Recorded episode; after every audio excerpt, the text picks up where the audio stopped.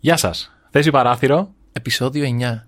Φτάσαμε στο επεισόδιο 9, εσύ, Αλέξανδρε. Φτάσαμε και όπως είχαμε υποσχεθεί στον εαυτό μας, αν φτάσουμε στο επεισόδιο 9, θα μιλήσουμε για την Νότια Αφρική και Την ενσυναίσθηση, αν και δεν θυμάμαι καμία τέτοια υπόσχεση, γιατί την ενσυναί- ενσυναίσθηση την αποφασίσαμε προχθές. Ναι, αλλά εγώ ένιωσα. Μπήκα στα παπούτσια σου και είδα ότι αυτό ήθελες κατά βάθος σου.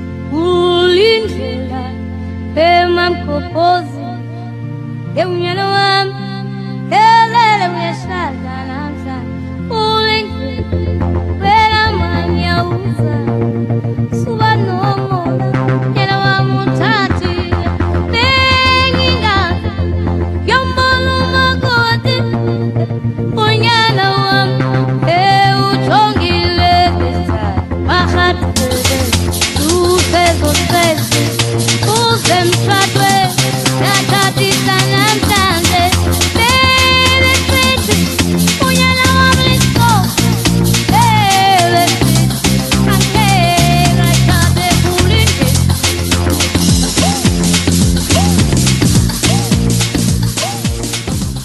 Είναι το πρώτο πράγμα που σου έρχεται στο μυαλό όταν ακούς Νότια Αφρική. Κοίτα, μ' αρέσει αυτή η ερώτηση που μου κάνεις. Σήμερα θέλω να δώσω μια προειδοποίηση σε όσους μας ακούν. Ο Μιχάλης ο Αλέγκρος, ο χαρούμενος, ο αστιάτορας, κάποιοι λένε. Ο Γελίος, ο Καραγιώζης. Ο μάγιστρος του χιούμορ, όπως λένε, έχουν πει κάποιοι, δεν το λέω εγώ. Σήμερα θα είναι λίγο πιο σοβαρός. Η Νότια Αφρική, επειδή με ρωτάς, είναι μια χώρα πολύ ιδιαίτερη. Γιατί; Apartheid. Μία λέξη. Η οποία είναι αισθητική όμως. ε, απ- ε, είναι, αποτελείται από δύο λέξεις στη γλώσσα Αφρικάν, ε, που σημαίνει διαχωρισμός. Σήμερα, στη Νότια Αφρική, εμένα η πρώτη λέξη που... Η πρώτη... εμένα η πρώτη λέξη που μου έρχεται στο μυαλό είναι η λέξη Μαντέλα. Γι' αυτό και σήμερα έχουμε τη μεγάλη τιμή, χαρά, να έχουμε φέρει μαζί μας την ανιψιά του Νέλσονα Μαντέλα, Σοφία Μαντέλα. Την έχουμε εκπαιδεύσει στα ελληνικά τα τελευταία πέντε χρόνια για να έρθει να μιλήσει στο podcast. Σοφία, καλώς όρισες. Καλησπέρα, παιδιά. Καλησπέρα και σε όσους μας ακούνε από το θέση παράθυρο. Ε, καλησπέρα. Πολύ ωραία μιλάς ελληνικά, Σοφία. Μπράβο. Μπράβο, πέντε χρόνια μόνο. Κάποιοι λένε ότι είναι η πιο δύσκολη γλώσσα του κόσμου, αλλά μάλλον βαφκαλίζονται. δεν ξέρεις τη λέξη βαφκαλίζονται, εσύ δεν ξέρεις και πολλά χρόνια. Θα μας μιλήσεις ε, για τις πιο προσωπικές στιγμές του θείου Νέλσον Μαντέλα. Ε, όποτε θες, μπορείς να μας μεταφέρεις και τη δικιά σου εμπειρία από τη χώρα. Θα κάνω ό,τι μπορώ, παιδιά. Ευχαριστώ που με καλέσατε.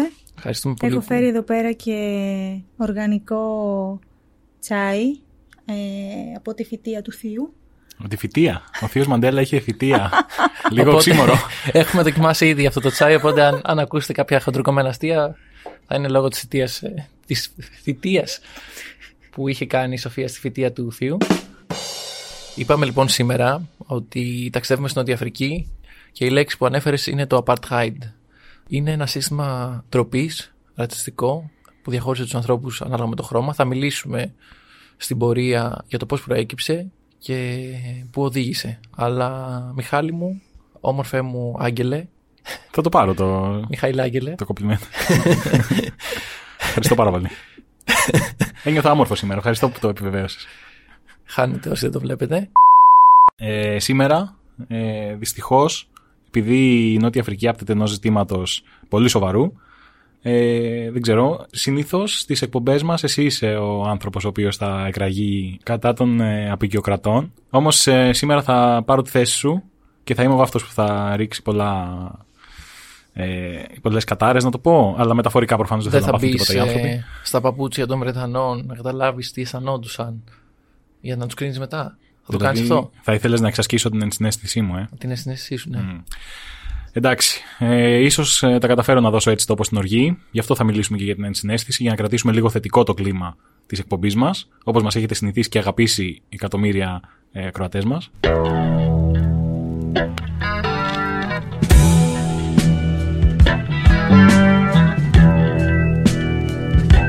My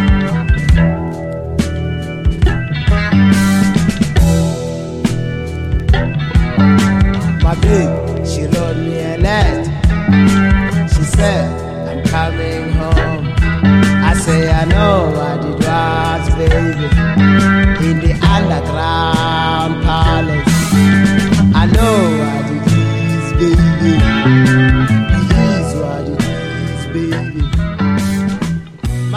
Όπως σας είπαμε, σήμερα έχουμε τη μεγάλη χαρά να έχουμε κοντά μας τη Σοφία Μαντέλα, μία συγγενή του Νέλσον Μαντέλα. Τα λέμε καλά; Ε, πιστεύω δεν είναι απλή συνωνυμία, ε. Είμαι η by blood μία Μαντέλα. όχι απλώς Μαντέλα.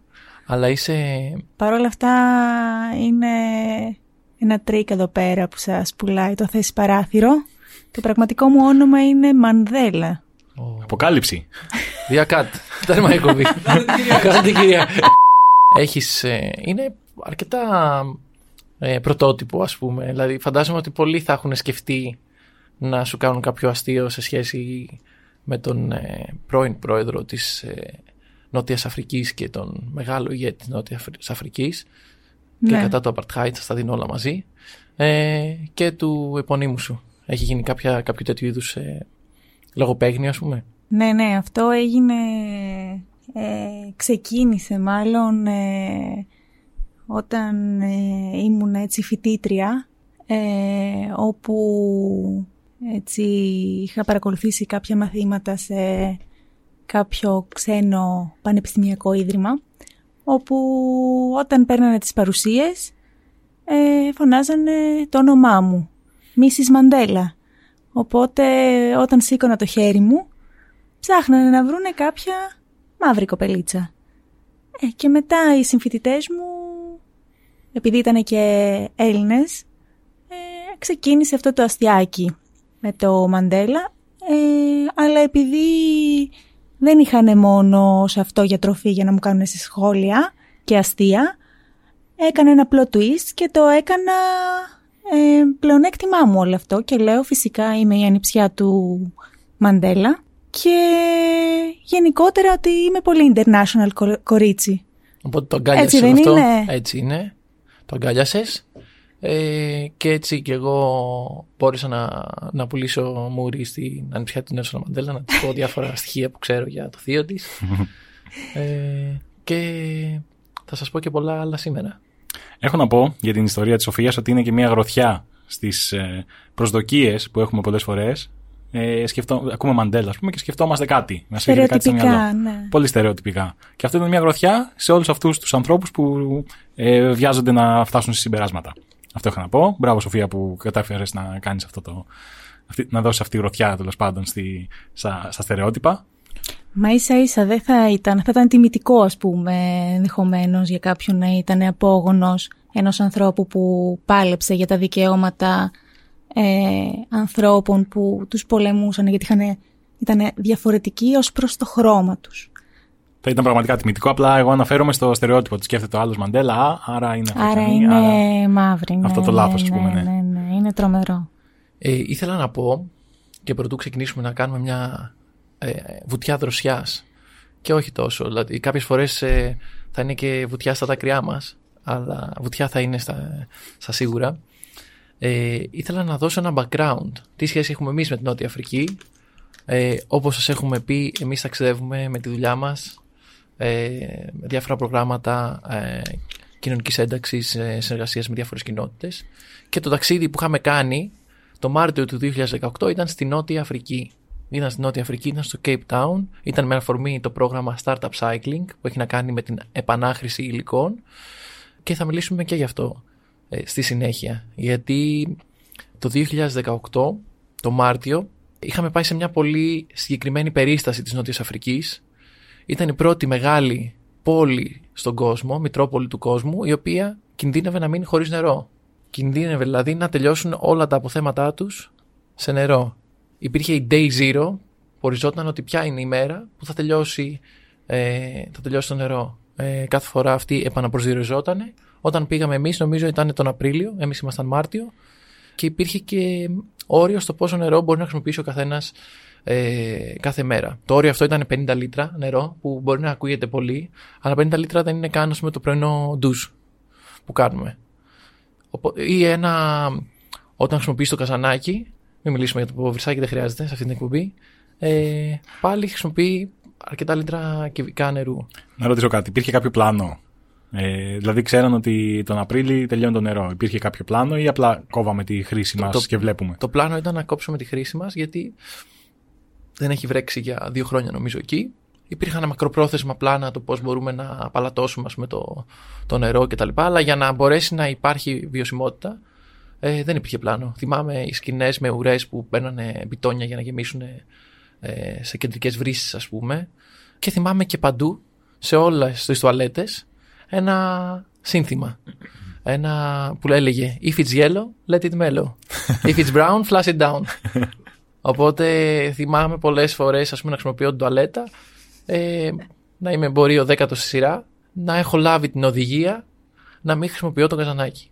Εντάξει, και έπαθες τίποτα. Όχι. Άρα ίσως ήταν και καλή τακτική αυτή. Σίγουρα ε, οι περιστάσεις ε, επιβάλλουν ε, συγκεκριμένες τακτικές. Απλά είναι ένα μήνυμα ίσως για το μέλλον. Ε, αυτό που έζησε η, το Cape Town και η Νότια Αφρική ε, εκείνη την περίοδο. Ε, σκέψου, αν μείνει το Cape Town χωρίς νερό, φαντάζομαι ότι ε, οι κομμοπόλεις και τα χωριά στη Νότια Αφρική φαντάζομαι είχαν και αυτοί το ίδιο πρόβλημα, έτσι. Νομίζω ήταν ε, το- στο Cape Town το, το επίκεντρο του προβλήματος αυτού, επειδή εκεί δεν είχε βρέξει για μεγάλη περίοδο και επειδή προφανώς η ζήτηση λόγω του πληθυσμού ήταν ε, πολύ αυξημένη.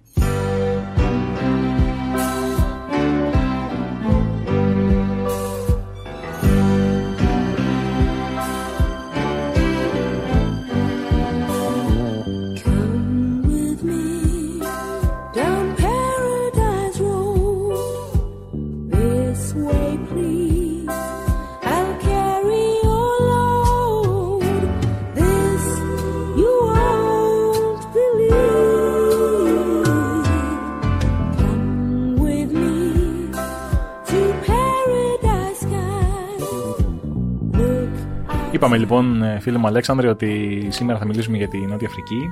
Κάναμε μια μικρή εισαγωγή. Αλλά επίσης θα μιλήσουμε για την συνέστηση, γιατί είναι και απαραίτητη, ειδικά σε καταστάσεις όπως το Apartheid. Αυτή, αυτή είναι μια ακραία κατάσταση φυσικά, αλλά αν υπήρχε λίγη παραπάνω ενσυναίσθηση, πιστεύω ότι τα πράγματα θα ήταν λίγο καλύτερα. Αλλά τι είναι αυτή η ενσυναίσθηση που λέμε και ξαναλέμε, την έχουμε κάνει καραμέλα εδώ πέρα. Στα αγγλικά ξέρω ότι τη λέμε empathy Μμμ. και άμα το ξαναμεταφράσουμε πίσω είναι η εμπάθεια. Ναι, το οποίο δεν είναι καθόλου το ίδιο. Εντάξει. Ε, είναι νομίζω ένα πολύ καλό παράδειγμα του, της έκφρασης χαμένος στη μετάφραση, έτσι. Άμα κάτι το μεταφράσεις και το επιστρέψεις, Ναι, ναι, γίνονται κάποια μπερδέματα. Τι είναι λοιπόν η ενσυναίσθηση, εσύ φίλε μου Αδαή από την ψυχολογία που δεν έχεις ιδέα; Ιδέα δεν έχεις τίποτα. Δεν έχεις ξανακούσει ποτέ σου αυτή τη λέξη. Φίλε μου, το δέχομαι, το δέχομαι γενικότερα, ε, αλλά στην συνέστηση ε, ατύχησες. Ήθελες να με κάνεις να νιώσω λίγος; Δεν νιώσεις μικρός. και χωρίς να, να νιώσω μικρός, να νιώσω Μιχάλης δηλαδή. Ναι, πες το και έτσι. Είναι συνώνυμο.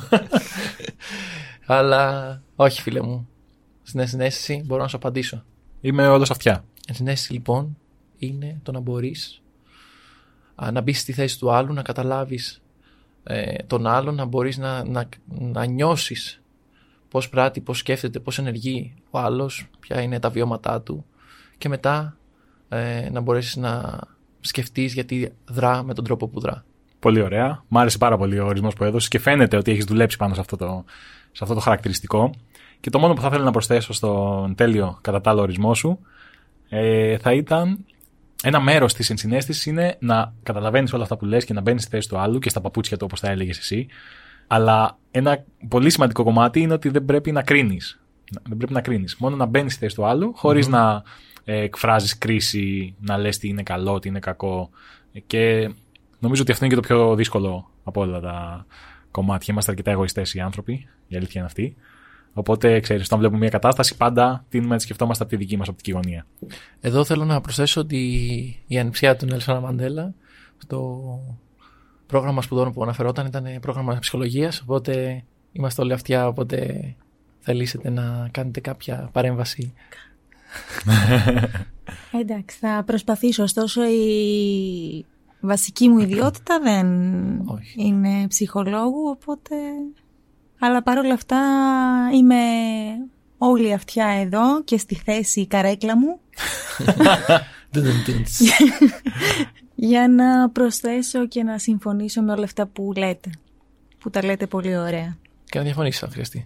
Θα διαφωνήσω, αν μη τι άλλο. Δεν ξέρω αν αυτό θα ήθελα να το επιτρέψουμε. Θα σας συναισθανθώ παρόλα αυτά. Υπέροχα. Ωραία. Άρα θα μιλήσουμε λίγο για την ενσυναίσθηση εκτός από τη Νότια Αφρική. Και. Και έχω και ωραίες ασκησούλες για την ενσυναίσθηση. Α. Παιδιά, θα τρελαθείτε. Πολύ ωραία. Πάρτε, φορέστε το καλύτερο σας χαμόγελο και περιμένετε να δείτε τι θα έρθει. Θα μας περιμένουν χαμογελώντας, δηλαδή σαν, σαν ψυχοπαθείς. Ακριβώς. Γιατί Έτσι μόνοι τους. μην τους κρίνεις. σωστά, σωστά. Έτσι, μπράβο. λοιπόν, προτείνω να μιλήσουμε λίγο για Νότια Αφρική. Συνήθως, ας πούμε, μπλέκουμε λίγο τις προσωπικές μας ιστορίες. Ταξιδεύουμε, γνωρίζουμε, δουλεύουμε με τις κοινότητες. Ε, Εμείς προσωπικά είχαμε δουλέψει στην κοινότητα του Μούζεμπεργκ, η οποία είναι παραλιακή περιοχή α, στην, στο Cape Town. Ε, θα μιλήσουμε λίγο για την ιστορία, γιατί λέμε apartheid, αλλά δεν μπορείς να ερμηνεύσεις το apartheid apart from history, δηλαδή ε, διαχ- διαχωρισμένο από την ιστορία. Οπότε θέλει λίγο να το, να το συζητήσουμε λίγο, να δούμε τι φάση, τι έγινε εκεί, πώς καταλήξαμε σε αυτό το κομμάτι. Ναι, ξέρουμε ότι αυτή η λευκή ήταν ρατσίσταρη. Η λευκή διάβολη, πες το. Ναι, Πες το. ήταν ρατσίσταρη. Αλλά πρέπει να εξηγήσουμε πώς φτάσανε εκεί. Προτείνω λοιπόν να δώσουμε λίγο μια μικρή ιστορική ε, Αναδρομή. αναδρομή. Σας ευχαριστώ, Σοφία. Βούτυρος στο ψωμί σου είναι αυτά, εσένα, κύριε ιστορικέ. Και μετά να, να δούμε λίγο περισσότερες λεπτομέρειες στο Apartheid. Φίλοι μου, τι ξέρετε για την Νότια Αφρική, τι, πώς προέκυψε η Νότια Αφρική, Κοίτα, να, να Πού πω είναι η κάτι. Νότια Αφρική, Πρώτα απ' όλα, ναι, αυτό δεν κάνουμε συνήθως. Δεν λέμε πού είναι το κράτος που θα μιλήσουμε. Μμμ. Τώρα δεν χρειάζεται, γιατί Ναι, υπάρχει και η Ήπειρος και ε, ο τοπικός προσδιορισμός στη χώρα αυτή, στο όνομά της. Οπότε ε, είναι λίγο αυτονόητο. Και επίσης δεν θα ήταν περίεργο να υπήρχε μια χώρα στην Ευρώπη που λέγεται Νότια Ευρώπη. Ήθελα να σου πω, πέρα πριν από αυτό, επειδή είπες ότι είναι, υπάρχει, αυ- είναι αυτονόητο, ας πούμε, έχει τύχει να είμαι σε συζήτηση ας πούμε, και να πω ότι ήμουν στην Νότια Αφρική και μου είπαν πού, σε ποια χώρα της Νότιας Αφρικής. Ναι, έχει μια λογική αυτό. Γιατί η Νότια Αφρική μπορεί να προσδιορίζει και πολλές χώρες που βρίσκονται στο νότιο άκρο της ε, Αφρικανικής Ηπείρου, έτσι. Θα μπορούσα, αλλά εγώ πιστεύω ότι κάποιος απλά δεν γνώριζε ποια είναι η Νότια Αφρική. Αν κρίνω από το προφίλ του ανθρώπου με το οποίο συζητούσα.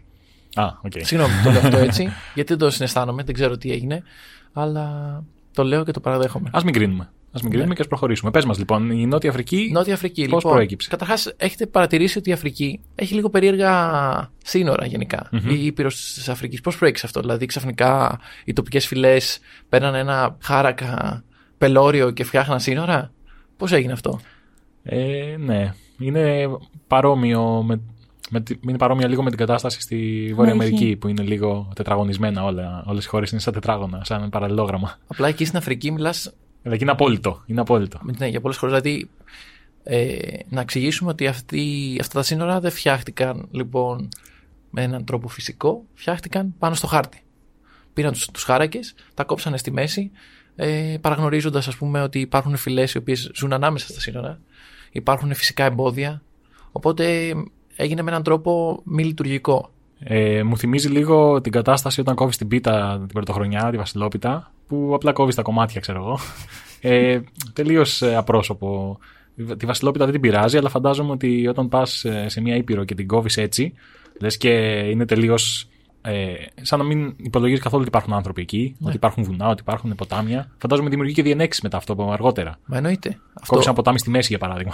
ουσιαστικά αυτός ο διαχωρισμός έγινε μεταξύ των απεικιοκρατικών χωρών για να χωρίσουν ε, τα συμφέροντά τους. Μμμ. Έτσι, άρα καμία ενσυναίσθηση, μόνο τα συμφέροντα και κάπως έτσι ε, η Νότια Αφρική και αυτή αποτελούνταν, δεν ήταν χώρα με τα σύνορα που το γνωρίζουμε, ήταν περιοχές οι οποίες ε, αποτελούνταν ε, και κατοικούνταν από τοπικές φυλές. Οι πιο γνωστές από αυτές είναι η Ζούλου, ε, η Τσόσα, οι οποίοι νομίζω προφέρεται, ε, χρησιμοποιούν διαφορε- με διαφορετικό τρόπο στη γλώσσα τους. Υπάρχει και γλώσσα Τσόσα, προφέρεται κάπως έτσι.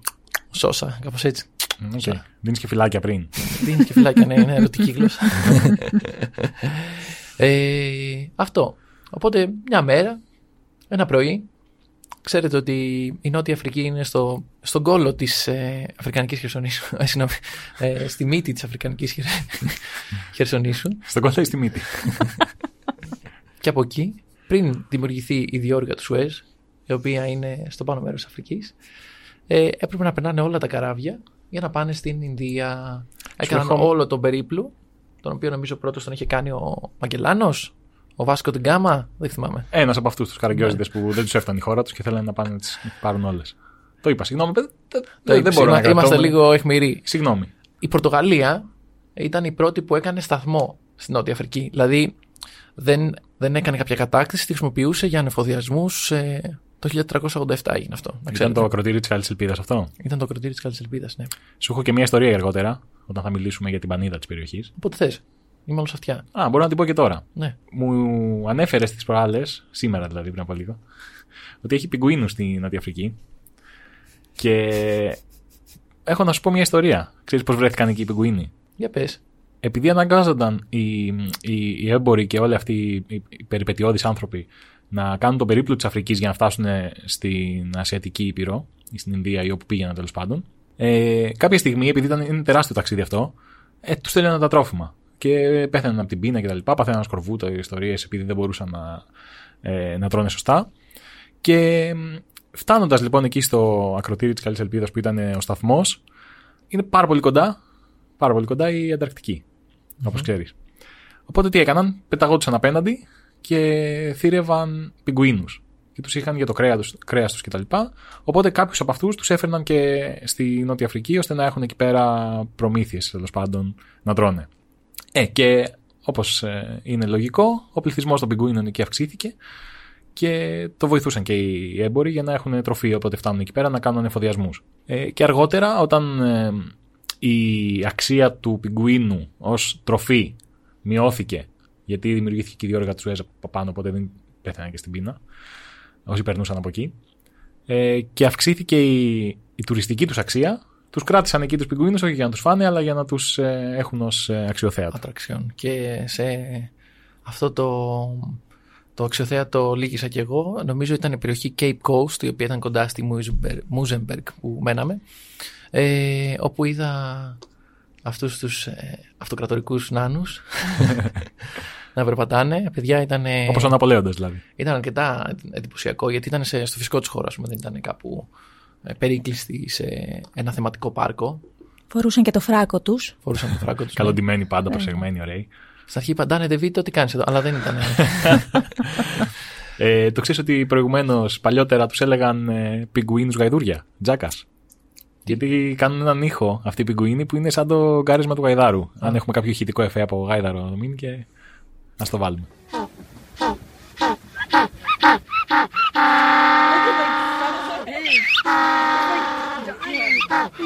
Πάντως οι πιγκουίνοι είναι πτηνά, έτσι. Για, Για πες. να ξεμπερδευτούμε όσοι νομίζουμε ότι είναι ψάρια επειδή κολυμπάν. Ποιος νομίζει ότι είναι ψάρι ο πιγκουίνας; Οι μαθητές σου, ίσως, Σοφία, δεν ξέρω, είναι Σας μικρούλιδε. Παρακαλώ πάρα πολύ. Τα παιδιά μου είναι πανέξυπνα. Εντάξει, δεν έχει σημασία αν είσαι έξυπνος, μπορεί να έχει να έχεις μπερδευτεί με κάτι, ξέρω εγώ. Συμβαίνει. Πάντως να πούμε, εμένα μου φα- μου φαίνεται πάρα πολύ ενδιαφέρον ο τρόπος που λειτουργούν οι πιγκουίνοι σαν ομάδα. Που αυτό κολλάει κάπως με την συ- ενσυναίσθηση, διότι στην πιγκουινική και όχι στην Ανταρκτική ε, κάνει πολύ κρύο. Και οι πιγκουίνοι έχουν ένα ιδιαίτερο κάλυμα φτερών ε, που είναι αρκετά χοντρό. Είναι αυτό το φράκο που βλέπουμε οι υπόλοιποι. Είναι πολύ κολλημένα το ένα με το άλλο ε, φτερά, το ένα κοντά στο άλλο, πέρα από το λίπος που έχουν από κάτω. Και συνήθως κινούνται σε ομάδες και όταν κάνει πάρα πολύ κρύο, δηλαδή μονίμως, για να ζεσταθούν, κάνουν ομόκεντρους κύκλους και με- μετά από λίγη ώρα αλλάζουν και αυτοί που είναι οι απ' έξω, που μαζεύουν το κρύο, μπαίνουν προς τα μέσα layers και βγαίνουν, οι- όσοι ήταν στο κέντρο, βγαίνουν στον, ε, στην περίμετρο. Φοβερό αυτό. Έτσι. Και γίνεται ένας κύκλος αυτό, ώστε να ζεσταίνονται όλοι. Μάλιστα. Ισότητα. Ισότητα. Αυτό θα μπορούσε να προσαρμοστεί και σαν σύστημα μπάσκετ με κάποιο τρόπο. Δεν ξέρω πώς. Ε, ούτε εγώ, εγώ μόνο να σκοράρω ξέρω. Ε, Κυριολεκτικά έτσι, δεν κάνω πολύ κάποιο υπονοούμενο. Ενδιαφέρον. Και επίσης δεν, υπάρχουν, δεν υπάρχει ε, μόνο ένα είδος πιγκουίνων.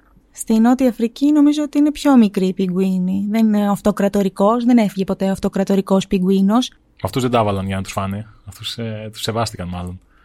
Γιατί εντάξει, επικιοκράτη είναι, εντυπωσιάζονται και με τίτλους και Ναι, τέτοια. ναι, Σου λέει αυτός είναι αυτοκράτορα. Α, Σου να λέει, του δώσουμε ναι. τιμές και όχι να τον φάμε. Και τους πιο μικρούς.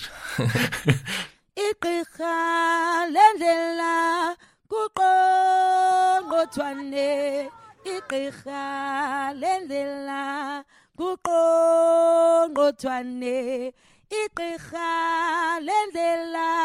Kuqongqothwane igqirha lendlela.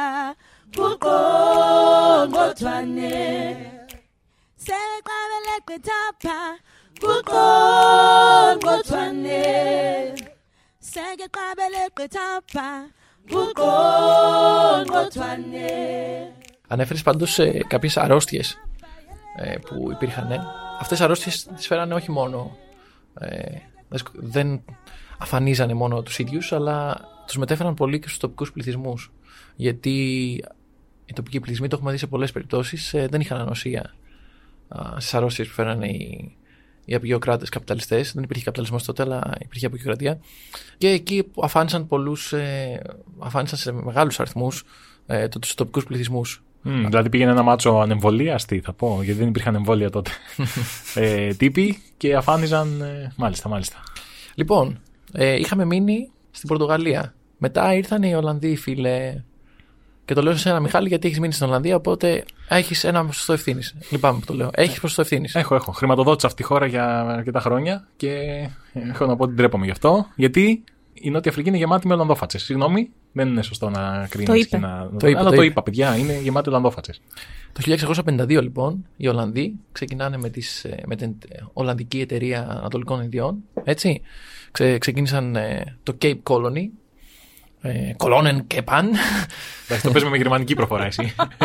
ναι, απλά πρέπει να προσθέσω λίγο φτύσιμο. Kolonen. Συγγνώμη, αυτό είναι καταντάει ρατσιστικό ενάντια στην Ολλανδία, οπότε δεν θέλουμε να το συνεχίσουμε. Ε, και ξεκίνησαν σιγά σιγά να επεκτείνονται, οπότε ξεκίνησαν με μια μικρή απικία, το Cape Colony, και ξεκίνησαν με πλήρη κατακτητικό τρόπο να επεκτείνονται. Οι περισσότεροι α, κάτοικοι ε, αυτών των Ολλανδικών επικιών ήταν χωρικοί και είναι γνωστοί ως Boers. Στην ιστορία μας γνωρίζουμε τον πόλεμο των Boers. Δεν ξέρω, Μιχάλη, εσύ που έχεις ε, διδαχτεί Ε, την ιστορία στα καλύτερα πανεπιστήμια της Ελλάδος. Είμαι έγκριτος διεθνολόγο, έχω σπουδάσει διπλωματική ιστορία 1 και 2. Και μπορώ να πω ότι ο πόλεμος των Boers ήταν ε, Κάτι που ακούστηκε πρώτη κάτι που φορά. έχω ακούσει κάποτε, αλλά δεν θυμάμαι ακριβώς τι είναι. Δεν ήταν στα σως. Μπορεί και να ήταν. Μπορεί και να ήταν.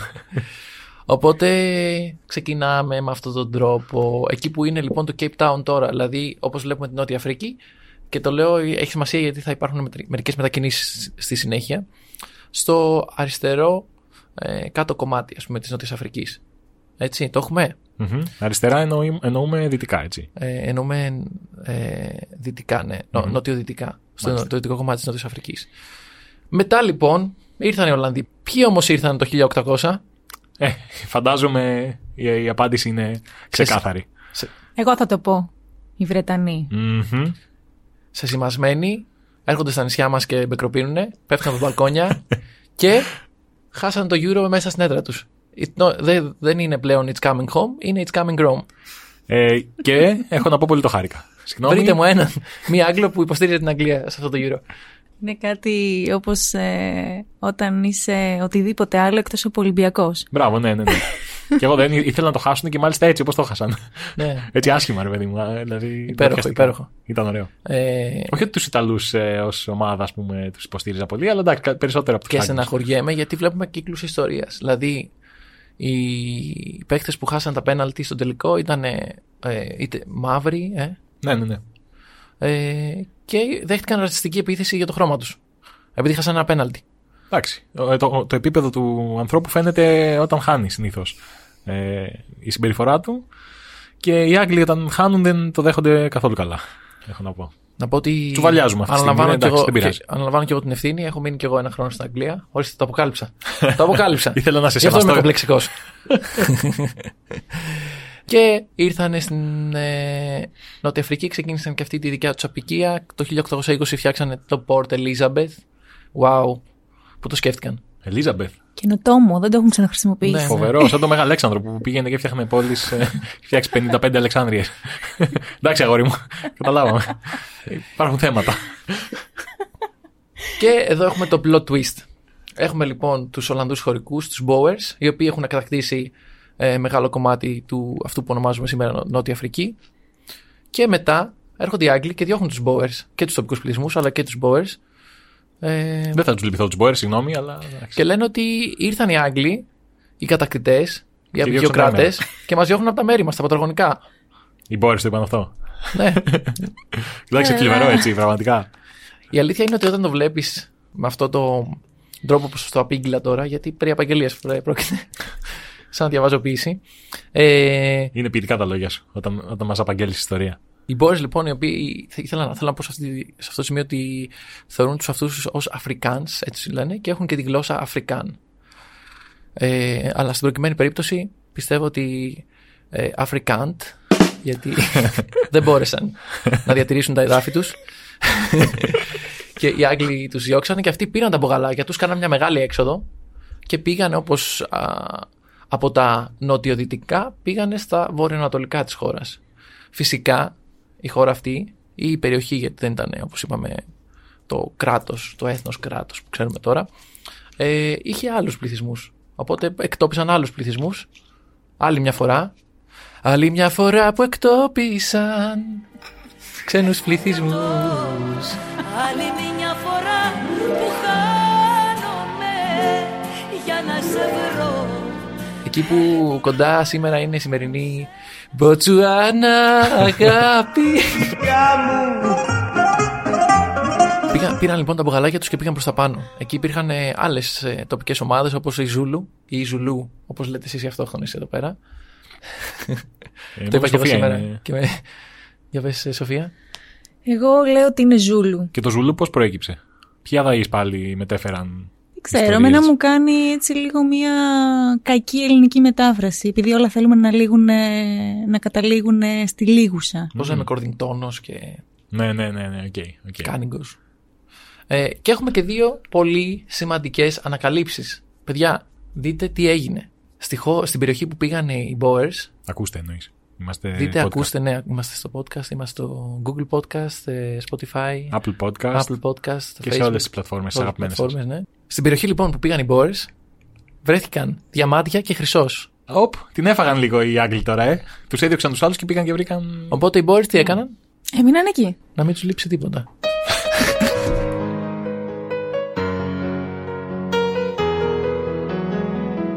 Οπότε οι Άγγλοι τους γύρισε το ματάκι πάλι και ήθελαν να, να κατακτήσουν όλη αυτή την περιοχή η οποία πλέον είχε, ήταν πλούσια. Τι είναι αυτή, ρε φίλε; Δηλαδή, δεν σε φτάνει που έχεις φτάσει σε μια ολόκληρη χώρα ή περιοχή τέλος πάντων και την έχεις κλέψει. Την έκλεψαν. Δεν έκλειψαν. Μετά πήγαν οι άλλοι εκεί που. Αυτοί που τους έδιωξαν, πήγαν και βρήκαν πολύτιμους λίθους και οτιδήποτε άλλο και λένε Όχι, θέλουμε και αυτά. Ε, κα- δηλαδή, κάπου να σταματήσει αυτό το πράγμα. Κάπου όπα. Κάπου, όπα. Έτσι όπως λες. Συγγνώμη, αλλά. δε- δε- Καλά κάνεις, ε, καλά κάνεις. Και εγώ έξω από τα ρούχα μου. Άμα μπορούσατε να με δείτε αυτή τη στιγμή. Ναι, ο άνθρωπος δεν φοράει ρούχα τώρα, δηλαδή κάντε κάτι. Ε, και γίνονται δύο γνωστοί πόλεμοι. Είναι ο πόλεμος ε, εναντίον των Ζουλού. Αυτοί οι Άγγλοι το λένε Zululand, γιατί έτσι θα το πούνε. Και να το πω επιστημονικά, 1879, τι έγινε σε αυτόν τον πόλεμο; Τον ήπιαν οι Άγγλοι. Α. Χάσανε. Χάσαν από τους χωρικούς. Χάσανε, ναι. Αλλά είναι κομπλεξικοί, φέραν 20 φορές τον αριθμό σε στρατό και μετά ε, έγινε χαμός. Ε, Τους η περιοχή- έσφαξαν, υποθέτω, έτσι. ναι. Τους έσφαξαν. Ε, έγινε και πόλεμος και με τους Boers πάλι για να κατακτήσουν τα εδάφη που είχαν ε, μετακινηθεί. Στον πρώτο πόλεμο χάσανε πάλι από τους Boers, αλλά στον δεύτερο πόλεμο ε, το 1902 ε, πήραν αυτές τις περιοχές. Τα πήραν όλα και έφυγαν. Οι Βρετανοί, οι φίλοι μας οι Βρετανοί. Μάλιστα. Παράλληλα θέλω να πω ότι δημιουργείται μια δυναμική. Υπάρχει αυτή η δυναμική των απεικιοκρατών, των λευκών απεικιοκρατών, οι οποίοι εκμεταλλεύονται τη γη και χρησιμοποιούν ε, τους μαύρους πληθυσμούς, οι οποίοι είναι οι ντόπιοι πληθυσμοί, ε, για τις εργασίες, σε, εξευτελιστικούς, ε, σε εξευτελιστικές συνθήκες διαβίωσης και ξεκινάνε, έχουν ξεκινήσει ήδη διαχωρισμοί. Δεν υπάρχει ο νόμος το apartheid, αλλά έχουν μπει οι βάσεις για τεράστιες ανισότητες και διαφορετικές, ε, διαφορετικά δικαιώματα για τον καθένα. Ε, υπήρχε εκεί πέρα το καθεστώς της ε, δουλείας, σκλαβιάς ε, ή απλά υπήρχε διαχωρισμός και Δεν εξευτελιστικές ήταν με συνθήκες. τον ίδιο τρόπο ας πούμε, που θα το δεις στις ε, δυτικές ακτές, ε, στην Κάνα, στη Σενεγάλη, όπου υπήρχε το εμπόριο των σκλάβων, αλλά ε, υπήρχε ε, πλήρης εκμετάλλευση. Νομίζω μάλιστα στην Νότια Αφρική εισάγανε σκλάβους από άλλες περιοχές. Μμ, οκ. Υπήρχαν όμως ε, διαχωρισμοί στα τρένα. Ε, άμα είχατε ακούσει και την ε, προηγούμενη εκπομπή για την Ινδία, έχουμε μιλήσει για τον Μαχάτμα Γκάντι. Ο Μαχάτμα Γκάντι ήταν ε, ε, δικηγόρος στην Νότια Αφρική για αρκετά χρόνια και μία από τις πρώτες δράσεις που έκανε μη βίαιης προσέγγισης ήταν να διαμαρτυρηθεί για το καθεστώς που υπάρχει στα τρένα στη Νότια Αφρική. Ότι δεν, μπορούν, δεν μπορεί να συνεπάρξει ας πούμε, με λευκούς συνεπιβάτες. Υπέροχα. Είναι, μου φαίνεται λίγο, δεν ξέρω, ε, πιο μ, παραγωγικό. Εντάξει, βέβαια είναι αναγκαίο να υπάρχουν δράσεις, αλλά ξέρεις, αν δεν χτυπήσει το πρόβλημα στη ρίζα του, δηλαδή, OK, και να γινόταν ας πούμε, κάτι με τα τρένα, αυτό δεν αλλάζει και λίγο. Δεν αλλάζει ιδιαίτερα την, ε, τη σκέψη των ανθρώπων. Δηλαδή, ο Λευκός θα πει, Α, εφόσον στο τρένο μπορούμε να είμαστε μαζί, άρα μήπως να είμαι κι εγώ λίγο πιο κοντά στους ντόπιους πληθυσμούς. Ξέρεις, θέλει, θέλει ξερίζωμα όλο αυτό. Και δεν είναι εύκολο να γίνει. Μια έτσι παρένθεση. Νομίζω ξεκινάει από μια, και θα το συζητήσουμε και μετά, μια παντελή έλλειψη ενσυναίσθησης από κα- τον καθένα. Δηλαδή, από καθένας κοιτάει την πάρτη του και κυρίως εντάξει δεν υπάρχουν ίσες ευθύνες. Προφανώς οι αποκιοκράτε έχουν εγκαθιδρύσει ε, μια συστημική αδικία. Οπότε και αυτός που υφίσταται την αδικία δεν μπορεί να. είναι δύσκολο να μπει στα παπούτσια του απεικιοκράτη και απλά θα πρέπει να πολεμήσει αυτή την αδικία. Είτε ναι, με τη ναι. μη βία προσέγγιση όπως έκανε ο Γκάντι, είτε με πιο βίαιες προσεγγίσεις που θα δούμε λίγο αργότερα. Εντάξει, εγώ έρχομαι λίγο στη θέση των ε, θυμάτων σε αυτή την ε, περίπτωση και δεν ξέρω αν η, η μη χρήση βίας είναι και η πρώτο, το πρώτο πράγμα που σκέφτεσαι. Δηλαδή είναι εξοργιστικό να συμβαίνει κάτι τέτοιο. Τέλος πάντων.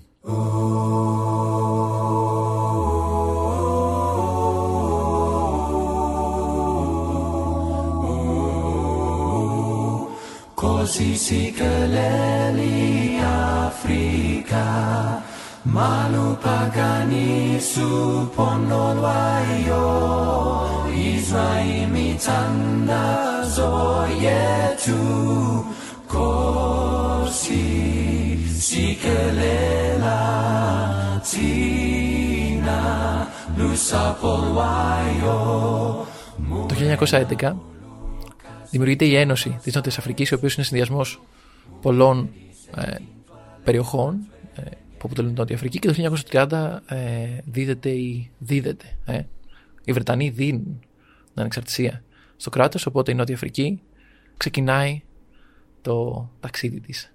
Όμως υπάρχει, όπως είπαμε, επί της πράγμαση ένας ε, μεγάλος διαχωρισμός σε πολλά πράγματα. Το 1948 ε, έρχεται στην εξουσία το Εθνικό Κόμμα, ε, που αποτελείται από τους Boers και ε, κάνει νόμο όλους αυτούς τους διαχωρισμούς. Δηλαδή απαγορεύεται να μπει στο ίδιο τρένο, απαγορεύεται να, να χρησιμοποιήσει τις ίδιες τουαλέτες, ε, να μπει στο ίδιο λεωφορείο. Απαγορεύονται οι, γα- οι σχέσεις μεταξύ και οι γάμοι μεταξύ ε, ανθρώπων διαφορετικού χρώματος και υπήρχε και ένας διαχωρισμός. Ο διαχωρισμός ήταν ότι στην πάνω ε, πλευρά της πυραμίδας ήταν οι λευκοί, πιο κάτω ήταν οι Ινδοί, οι οποίοι Ινδοί, παρένθεση, είχαν έρθει εκεί λόγω της Βρετανικής αποκεντρωτίας. Στο τρίτο κομμάτι της πυραμίδας είναι οι μυγάδες, είναι οι μίξεις δηλαδή των λευκών Πριν και απαγορευτούν των μαύρων. οι σχέσεις, ας πούμε. Και στο τελευταίο κομμάτι είναι οι, οι μαύροι, οι μαύροι πολίτες, δηλαδή οι ντόπιοι πληθυσμοί που ε, προϋπήρχαν ε, των απεικιοκρατών. Και υπήρχε και ένα ε, τεστ Ναι. που κάνανε ε, στους πληθυσμούς. Το τεστ με το μολύβι. Τι είναι αυτό το τεστ; Πιστεύω θα εξοργιστώ πολύ σύντομα. Καθίστε και χαλαρώστε. Παίρνανε το μολυβάκι τους, οι φίλοι Άγγλοι και... Και οι Boers. και οι Boers. Λογικά μόνο οι Boers. ναι. Ε, και το βάζανε, το περνούσαν μέσα από, το, από τα μαλλιά των ανθρώπων. Μμ.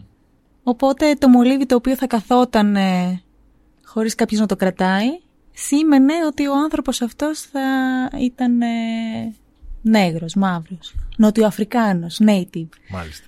Οπότε και αντίθετα, εάν το μολύβι έπεφτε κάτω, ε, βρισκόταν σε, τοποθετούνταν σε μια ανώτερη θέση της αντίστροφης πυραμίδας θα έλεγα εγώ. Μάλιστα. Ωραία. Ε, να κάνω μια ερώτηση τώρα, ρητορική θα έλεγα. Πόσο σκουπίδι και απόπατος μπορεί να είσαι για να κάτσει να σκεφτείς όλο αυτό το σύστημα με τις πυραμίδες και για να σκεφτείς αυτό το τεστ και γενικά πόσο, πόσο δεν σου αξίζει να υπάρχεις, ας πούμε; Συγγνώμη, το, το λέω έτσι. Το λες και πολύ καλά κάνεις. Χειρότερο από self-test. Και γι' αυτό ο θείος εδώ της Σοφίας, ο Νέλσονας, χρησιμοποίησε αυτό το τεστ γιατί στα νιάτα του ήταν αρκετά ερωτικός και μπήχτης. Θα το πω. Είμαστε ερωτικός σόι τώρα, τι να κάνουμε. Και την έπεφτε στα κοριτσάκια χρησιμοποιώντας αυτό το ακριβώς αυτή την ε, έκφραση. Τι έλεγε, Λέει, κρατάει το μολύβι τα μαλλιά σου. Αν ναι, επιτρέπεται να έχουμε σχέση μεταξύ μας. Οπότε τι να πει, η κοπελίτσα έπεφτε. Εντάξει, Ήταν άμα- και ο Νέλσον σαν σαν τα κρύα τα νερά, έτσι. Ε, Αθλητικός τύπος. Αθλητικός τύπος. Πνευματικός κιόλας. Είχε και καλό καρδός. Έπαιζε και ράγμπι στα νιάτα του. Θα το αναφέρουμε το ράγμπι αργότερα.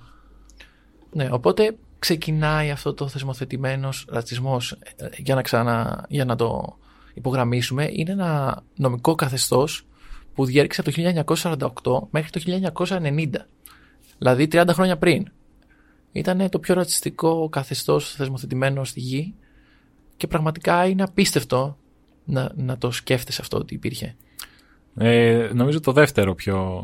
Ε, το δεύτερο, χειρο, δεύτερο χειρότερο θεσμοθετημένο γεγονός ρατσιστικό.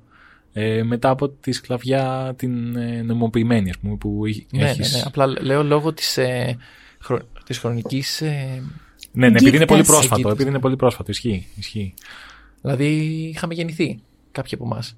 Όχι, ναι. Ό, όλοι από εμάς. Εσύ νομίζω γεννήθηκες ε, το Φεβρουάριο του 90 γεννήθηκε ο Μιχάλης Τη μέρα που κατέρευσε η Σοβιετική Ένωση, έχω να πω. και νομίζω ένα-δύο μήνες μετά ε, κατέρευσε και το Apartheid. Δεν κατέρευσε, ήταν μια διαδικασία. 1948 λοιπόν ξεκινάει αυτό. Ποια ήταν η αντίδραση των ε, τοπικών πληθυσμών σε όλα αυτά; Υπήρχε η προσέγγιση ε, της μη βίας. Είχε ξεκινήσει και ο Γκάντι και υπήρχε μια συστηματική τέτοια προσέγγιση η οποία δεν επέφερε κανένα, κανένας είδους αποτέλεσμα. Μήπως δεν έγινε μεθοδικά όπως έπρεπε και απλά ήταν μια. Υπήρχαν δράσεις, δηλαδή υπήρχαν ας πούμε, υπήρχε ένα διαβατήριο που οι μαύροι έπρεπε να, κρα- να κρατούν μαζί τους για να δείχνουν ε, την ταυτότητά τους. Ήταν υποχρεωτικό για τους μαύρους αυτό. Ε, υπήρχαν ας πούμε ε, διαδηλώσεις όπου καίγαν αυτό το διαβατήριο ή ας πούμε υπήρχαν διαδηλώσεις όπου μποϊκοτάραν τα λεωφορεία. Υπήρχαν τέτοιες δράσεις οι οποίες όμως ίσως από ένα, ένα καθεστώς το οποίο δεν έχει κανενός είδους αναστολές αυτό θεωρείται ως αδυναμία. Ε, ο Νέλσον Μαντέλα ξεκίνησε με αυτή την βία- βία προσέγγιση. Βλέπουμε πολλά κοινά του Νέλσον Μαντέλα με τον Μαχάτμα Γκάντι στην νεανική τους ηλικία. Ήταν και ο Νέλσον Μαντέλα δικηγόρος. Ήταν ε, υπέρμαχος της μη βία- βίας προσέγγισης. Εντάξει, ο Νέλσον ήταν λίγο πιο ερωτικός πιστεύω από τον Μαχάτμα. Και, και ο Μαχάτμα ήταν, απλά ο Νέλσον ήταν έτσι πιο. Ε, έβλεπα και μια ταινία τι προάλλε, χθες το βράδυ, με τον Μαντέλα και σε κάποια. να ελαφρύνουμε λίγο το κλίμα. Σε μία από τις σκηνές ε, χόρευε με μία κοπέλα. Ο Νέλσον Μαντέλα ήταν παντρεμένος. Ε, βέβαια και είχε και κόρες κτλ. Αλλά λόγω του ότι βρέθηκε στη φυλακή ως ε, πολιτικός κρατούμενος ε, και ήταν ας πούμε ψηλό δική του απόφαση να, να συμβεί αυτό, θα μπορούσε να το είχε αποφύγει θεωρούσε η οικογένειά του, οπότε είχε λίγο αποξενωθεί από την οικογένειά του. Και τέλος πάντων βρέθηκε να χορεύει με αυτή την ε, κοπέλα και της είπε ότι ο παππούς μου λέει ήταν ε, ε, πολυγαμικός.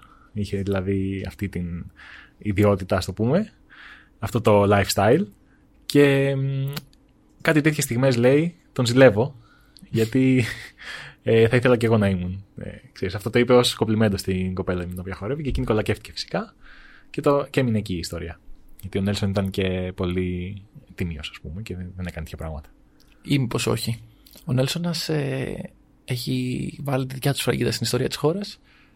Βέβαια ήταν παντρεμένος, ε, νομίζω, με παιδιά. Είχε τον πρώτο γάμο της. Το οποίο μετά όμως ερωτεύτηκε την μετέπειτα γυναίκα του και είναι πολύ γνωστή στην ιστορία. Είναι η Winnie. Όχι The Pooh, με η Μαντέλα.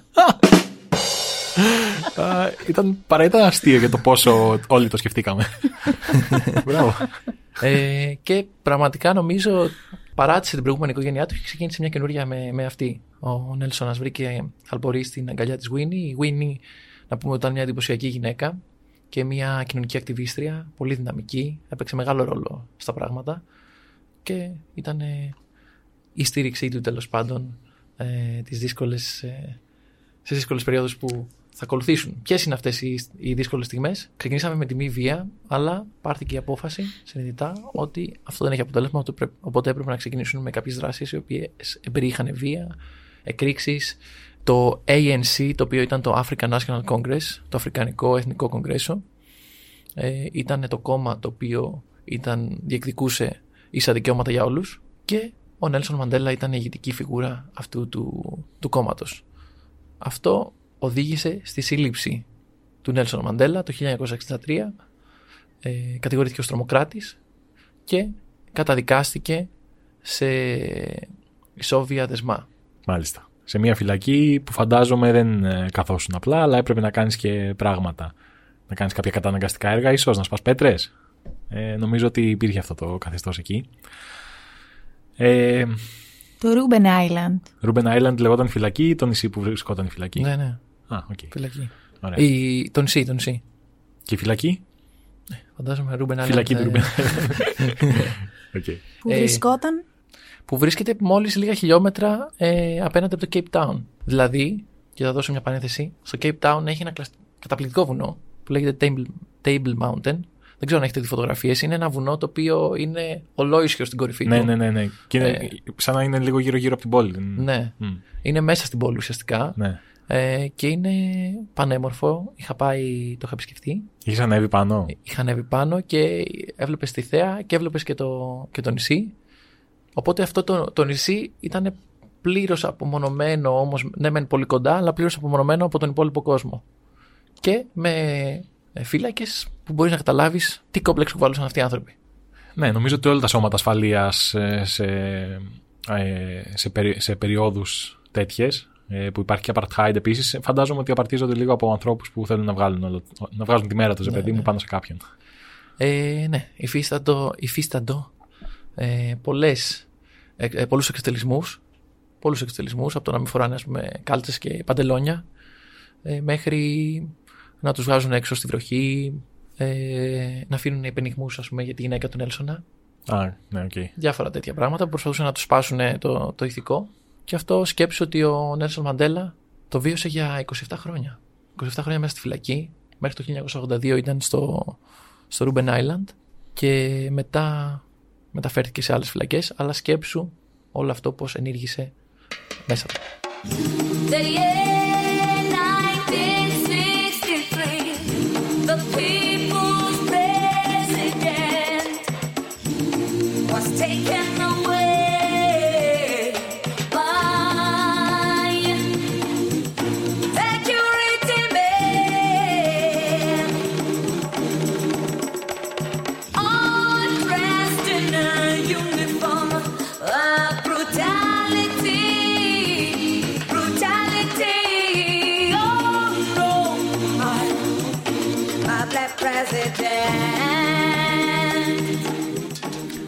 Έχω να σου πω κάτι πολύ ενδιαφέρον ε, αυτή, σε αυτή τη φάση. Ο Νέλσον, που λες, έμεινε σχεδόν 30 χρόνια στη φυλακή. Ε, 25 με 27. 27, οκ. Ε, και αυτό που τον κράτησε, ε, από ό,τι έχει πει ο ίδιος, ε, ήταν ένα ποίημα, το οποίο λέγεται στα ελληνικά «Ανίκητος» και στην ε, ε, αγγλική «Invictus». Από εκεί πήρε και το όνομά της ταινία με, με τον Morgan Freeman, ε, ο οποίος παίζει τον Nelson Mandela. Και τώρα είστε πολύ τυχεροί γιατί θα σας απαγγείλω το ποίημα αυτό. Να πέσει λίγο μουσική έτσι στο χαλί για να... Ε, το ποίημα αυτό το έχει γράψει ο Άγγλος ποιητής William Henley και πάει κάπως έτσι. Τραγουδίστε μαζί μου. Πέρα από τη νύχτα που με σκεπάζει, κατάμαυρη απ' άκρη σ' άκρη, ευχαριστώ τους θεούς, όποιοι και να είναι, για την ακατανίκητη ψυχή μου. Κι αν έπεσα θύμα των περιστάσεων, ούτε δίλιασα, ούτε έκλαψα γοερά. Κάτω από τα χτυπήματα της τύχης, το κεφάλι μου είναι ματωμένο, αλλά δεν προσκυνά. Πέρα από αυτό τον τόπο της οργής και των δακρύων και από τη βαριά του σκιά, ακόμα και από την απειλή του χρόνου, είμαι και θα παραμείνω ατρόμητος. Δεν έχει σημασία πόσο στενή είναι η πύλη, πόσο μεγάλο είναι το τίμημα, εγώ είμαι ο κυρίαρχος της μοίρας μου, εγώ είμαι ο καπετάνιος της ψυχής μου. Και αυτό ήταν το ποίημα που κράτησε τον Νέλσον Μαντέλα δυνατό ε, μέσα στη φυλακή για τόσα πολλά χρόνια. Ε, το ποίημα είναι πολύ δυνατό, η αλήθεια είναι. Η εξήγηση ότι ένα ποίημα το κράτησε δυνατό για 27 χρόνια δεν ξέρω, ίσως... Ο ίδιος το έχει πει. Ναι, εντάξει, το έχει πει έτσι. Δεν έχει σημασία. Χάρη είναι. Υπήρχαν πολλά πράγματα. Φαντάζομαι Υπήρχε- το όραμά του και. Υπήρχε η, υποστήριξη απ' έξω. Υπήρχε υποστήριξη της γυναίκας του, της Winnie, η οποία βέβαια θέλω να πω σε αυτή τη στιγμή ότι ε, και αυτή ε, βίωσε εξευτελισμούς από το καθεστώς. Ε, την είχαν βάλει για 16 μήνες στην απομόνωση, ενώ την πήραν από τα παιδιά της δηλαδή και τη βάλαν σε 16 μήνες στην απομόνωση και αυτό συντέλεσε στο να διαμορφώσει μια πιο βίαιη προσέγγιση για τα πράγματα σε σχέση με τον Νέλσον Μαντέλα. Α, η Winnie. Η Winnie, ναι. Οκ. Τώρα με αφορμή το ποίημα που μας απήγγειλες πάρα πολύ ωραία και ρομαντικά, έτσι μου ήρθε ένας παραλληλισμός με τον ε, Μαντέλα σαν ένας άλλος Σοκράτης, γιατί λες ότι ενώ μπορούσε να αποφύγει την καταδίκη του, ήταν σαν να το πήρε πάνω του όλο αυτό. Ναι, αλλά έτσι μένεις και πιστός της ε, στον εαυτό σου, έτσι δεν είναι. Γιατί φαντάζομαι κάθε πολιτικός κρατούμενος, αν ε, αποποιηθεί ε, τις ε, απόψεις του και ασπαστεί, ας πούμε, το, το καθεστώς, θα μπορούσε άνετα να γίνει σύμβολο του καθεστώτος, έτσι δεν είναι. Απλά δεν είναι εύκολο να, να μείνεις πιστός. Δηλαδή, μετά από τόσα χρόνια, μετά από τόσες ε, Τόσο εξευτελισμούς. ξεστηλισμού στερημένους από την ελευθερία του, όλα αυτά μπορούν να σε λυγίσουν, έτσι δεν είναι; Μπορούν να λυγίσουν εμένα ίσως, αλλά κάποιον ε, όπως ο Νέλσον Μαντέλα, ε, άνθρωποι οι οποίοι δεν είναι μόνο άνθρωποι, είναι ιδέες πλέον, ε, δεν νομίζω ότι λυγίζουν έτσι εύκολα. Κατά, προσπάθησε το καθεστώς ε, των Boers τη δεκαετία του 1980 να τον λυγίσει, ε, γιατί υπήρχαν, εκείνη, το 1980 υπάρχει μια κλιμάκωση. Αυτή η κλιμάκωση έχει να κάνει με εμπάρκο που έχουν ε, θεσμοθετηθεί εναντίον της Νότιας Αφρικής σε προϊόντα. Υπήρχε μεγάλη πίεση από, το, τα ξένα, από τις ξένες κυβερνήσεις ε, λόγω του Apartheid. Κανείς δεν συνδιαλεγόταν νομίζω με τη Νότια Αφρική τότε, Ναι. εκεί γύρω στο 80. και υπήρχαν και πολλές βίες ε, διαδηλώσεις. Δηλαδή υπήρχε μεγάλη βία που ζητούσε ίσα δικαιώματα ή είχε και το εκδικητικό χαρακτήρα του πράγματος ότι μας έχετε τρελάνει τόσο καιρό, τώρα ήρθε η σειρά σας ας πούμε. Φαινόταν όμως ότι το τέλος ήταν κοντά. Να κάνω και μια κακεντρεχή δήλωση σε, αυτό, σε αυτή τη φάση. Συγγνώμη που σε διακόπτω.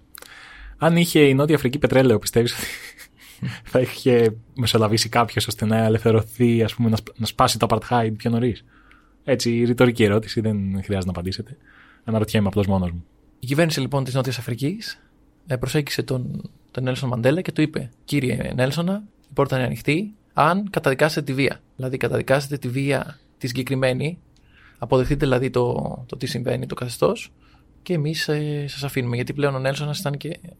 Ο, Νέλσονας, ο Νέλσον Μαντέλα ήταν ένα σύμβολο, οπότε είχε δύναμη από μόνος του και, σ- και σε παγκόσμιο επίπεδο. Ε, αυτό δεν το έκανε, ώσπου κάποια στιγμή το 1990 με την πίεση όλη αυτή την παγκόσμια και την εσωτερική, αναγκάστηκε η κυβέρνηση να τον αφήσει ελεύθερο. Ο πρόεδρος της κυβέρνησης τότε λεγόταν De Klerk και ξεκίνησε μια διαδικασία με τον Nelson Μαντέλα το πώς να σταματήσει το apartheid. Ο φόβος των Boers εκείνη τη στιγμή ήταν ότι χάνουμε την εξουσία, τι θα γίνει όταν θα χαθεί τελείως. Είχαν ελρωμένη τη φωλιά τους, οπότε καταλαβαίνεις ότι υπήρχε αυτός ο φόβος. Ο Νέλσον Μαντέλα και αυτό που τον κάνει ξεχωριστό είναι ενώ έχει μαζέψει τόσο, τόσο πόνο, τόση δυσκολία στη ζωή του, το που θα μπορούσε να, μεταφερθεί, να μεταφραστεί σε οργή, διαλαλούσε ότι αυτό που θέλουμε είναι να ζούμε με ίσα δικαιώματα, να είμαστε ίσοι. Και όχι να βγάλουμε το μίσος μας εναντίον των λευκών. Και εγώ νιώθω μίσος, αλλά αυτό το μίσος θα με φυλακίσει ξανά. Αυτό είναι δικιά μου έκφραση να, να σημειωθεί. θα με φυλακίσει ξανά στο να νιώθω μίσος, οπότε αυτό θα είναι, δεν θα, δεν θα μπορέσουμε ως κράτος, ως έθνος να προχωρήσουμε μπροστά. Ε, όλες αυτές οι διαδικασίες στο να λυθεί το Apartheid οδήγησαν το 1993 στο Νόμπελ Ειρήνης, το πήραν εξ ημισίας ο De Klerk με τον Νέλσον Μαντέλα και το 1994 πλέον είχαν οριμάσει συνθήκες. Ο Νέλσον Μαντέλα έγινε ο πρώτος μαύρος πρόεδρος της Νοτιού Αφρικής με το Αφρικανικό Εθνικό Κογκρέσο και σηματοδοτήθηκε η μεγάλη αλλαγή, το μεγάλο πέρασμα, όπου η πλειοψηφία, γιατί οι Boers ας πούμε ήταν, είναι το 7,9 του πληθυσμού, η πλειοψηφία πήρε την εξουσία και παράλληλα έγινε προσπάθεια να γίνει περιορισμός της βίας ενάντια στη μειοψηφία, η ίδια μειοψηφία η οποία με το, όλους τους ρατσιστικούς νόμους είχε δημιουργήσει όλες αυτές τις συνθήκες. Οπότε γι' αυτό ο Νέλσον Μαντέλα είναι αυτό το, το σύμβολο. Σύμβολο ειρήνης. Ναι. Χάραξε μία πορεία που τελικά καταδίκασε την εκδίκηση. Ακριβώς αυτό έτσι πάει μόνο ο κύκλος της βίας. Αν ε, αποδεχτείς ότι δεν μπορεί να συνεχίσει αυτό το πράγμα. Να, να, να προσπαθήσω εγώ να πάω κόντρα σε σένα, αλλά να συνεχίσουμε μαζί. Αλλά σκέψου πόσο δύσκολο ήταν αυτό να πείσει ε, τους μαύρους πληθυσμούς οι οποίοι τον υποστήριξαν και, και οι οποίοι θε- είχαν την προσδοκία ότι θα αποδοθεί Δικαιοσύνη. δικαιοσύνη. εισαγωγικά. Θα αποδοθεί, θα επιστραφούν τα γραμμάτια, να το πούμε έτσι. Θα τους πετάξουν στη θάλασσα όπου και άξιζαν να τους πετάξουν. Συγγνώμη κιόλας, αλλά. Εντάξει, μιλάμε για ανθρώπους οι οποίοι γεννήθηκαν και μεγάλωσαν εκεί οι πληθυσμοί Ναι. αργότερα, αλλά. Εντάξει. Οι κυβερνήσεις είναι αυτές που συνήθω. Οπότε δέχτηκε μεγάλη πίεση και, και από δοκιμασίε ότι μας προδίδεις. Αλλά είπε: Εμένα ο ρόλος μου ως ηγέτη είναι να σας λέω τα καλά, να σας λέω και τα κακά. Τώρα δεν χρειάζεται βία. Από το 1994 και μετά η βία ούτε σταμάτησε, ούτε έγιναν θεαματικές αλλαγές. Βέβαια, το να τελειώσει το Apartheid είναι μια θεαματική αλλαγή από μόνη της. Συνεχίζουν οι διαχωρισμοί, συνεχίζει η τάξη των λευκών να είναι κατά πολύ πλουσιότερη από τους μαύρους. Ε, υπάρχουν φωτογραφίες αν έχετε δει που είναι ας πούμε, διαχωρισμένοι με έναν δρόμο και είναι τα, οι παραγκουπόλεις από τη μία και οι μεσοαστικές ας πούμε ε, βίλες από την άλλη. Εντάξει. Εκεί μιλάει λίγο και ο ταξικός διαχωρισμός. Έχουμε καπιταλισμό εξάλλου. Οπότε. ναι, απλά καταλαβαίνεις. συνήθως ο ταξικός διαχωρισμός έχει και χρωματικό ας πούμε Ναι, και όχι μόνο στην Νότια Αφρική. Συμβαίνει Ναι, σε όλο ναι. τον κόσμο, νομίζω αυτό. εκεί ίσως είναι ακόμα πιο ευκρινές. Ναι, και γιατί υπάρχουν και χαραγμένα όρια μεταξύ των ε, ανθρώπων, δυστυχώς. Hasimbonanga Bonangu Mandela thina laphe khona laphe Hassim Bonanga. Hassim Bonango Mandela Tina. La paix kona, la paix felicona. Overseas. Oh,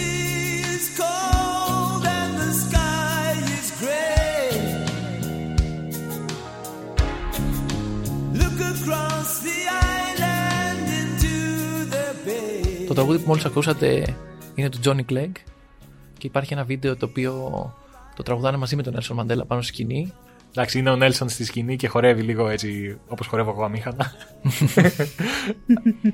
Τραγουδάει κιόλας.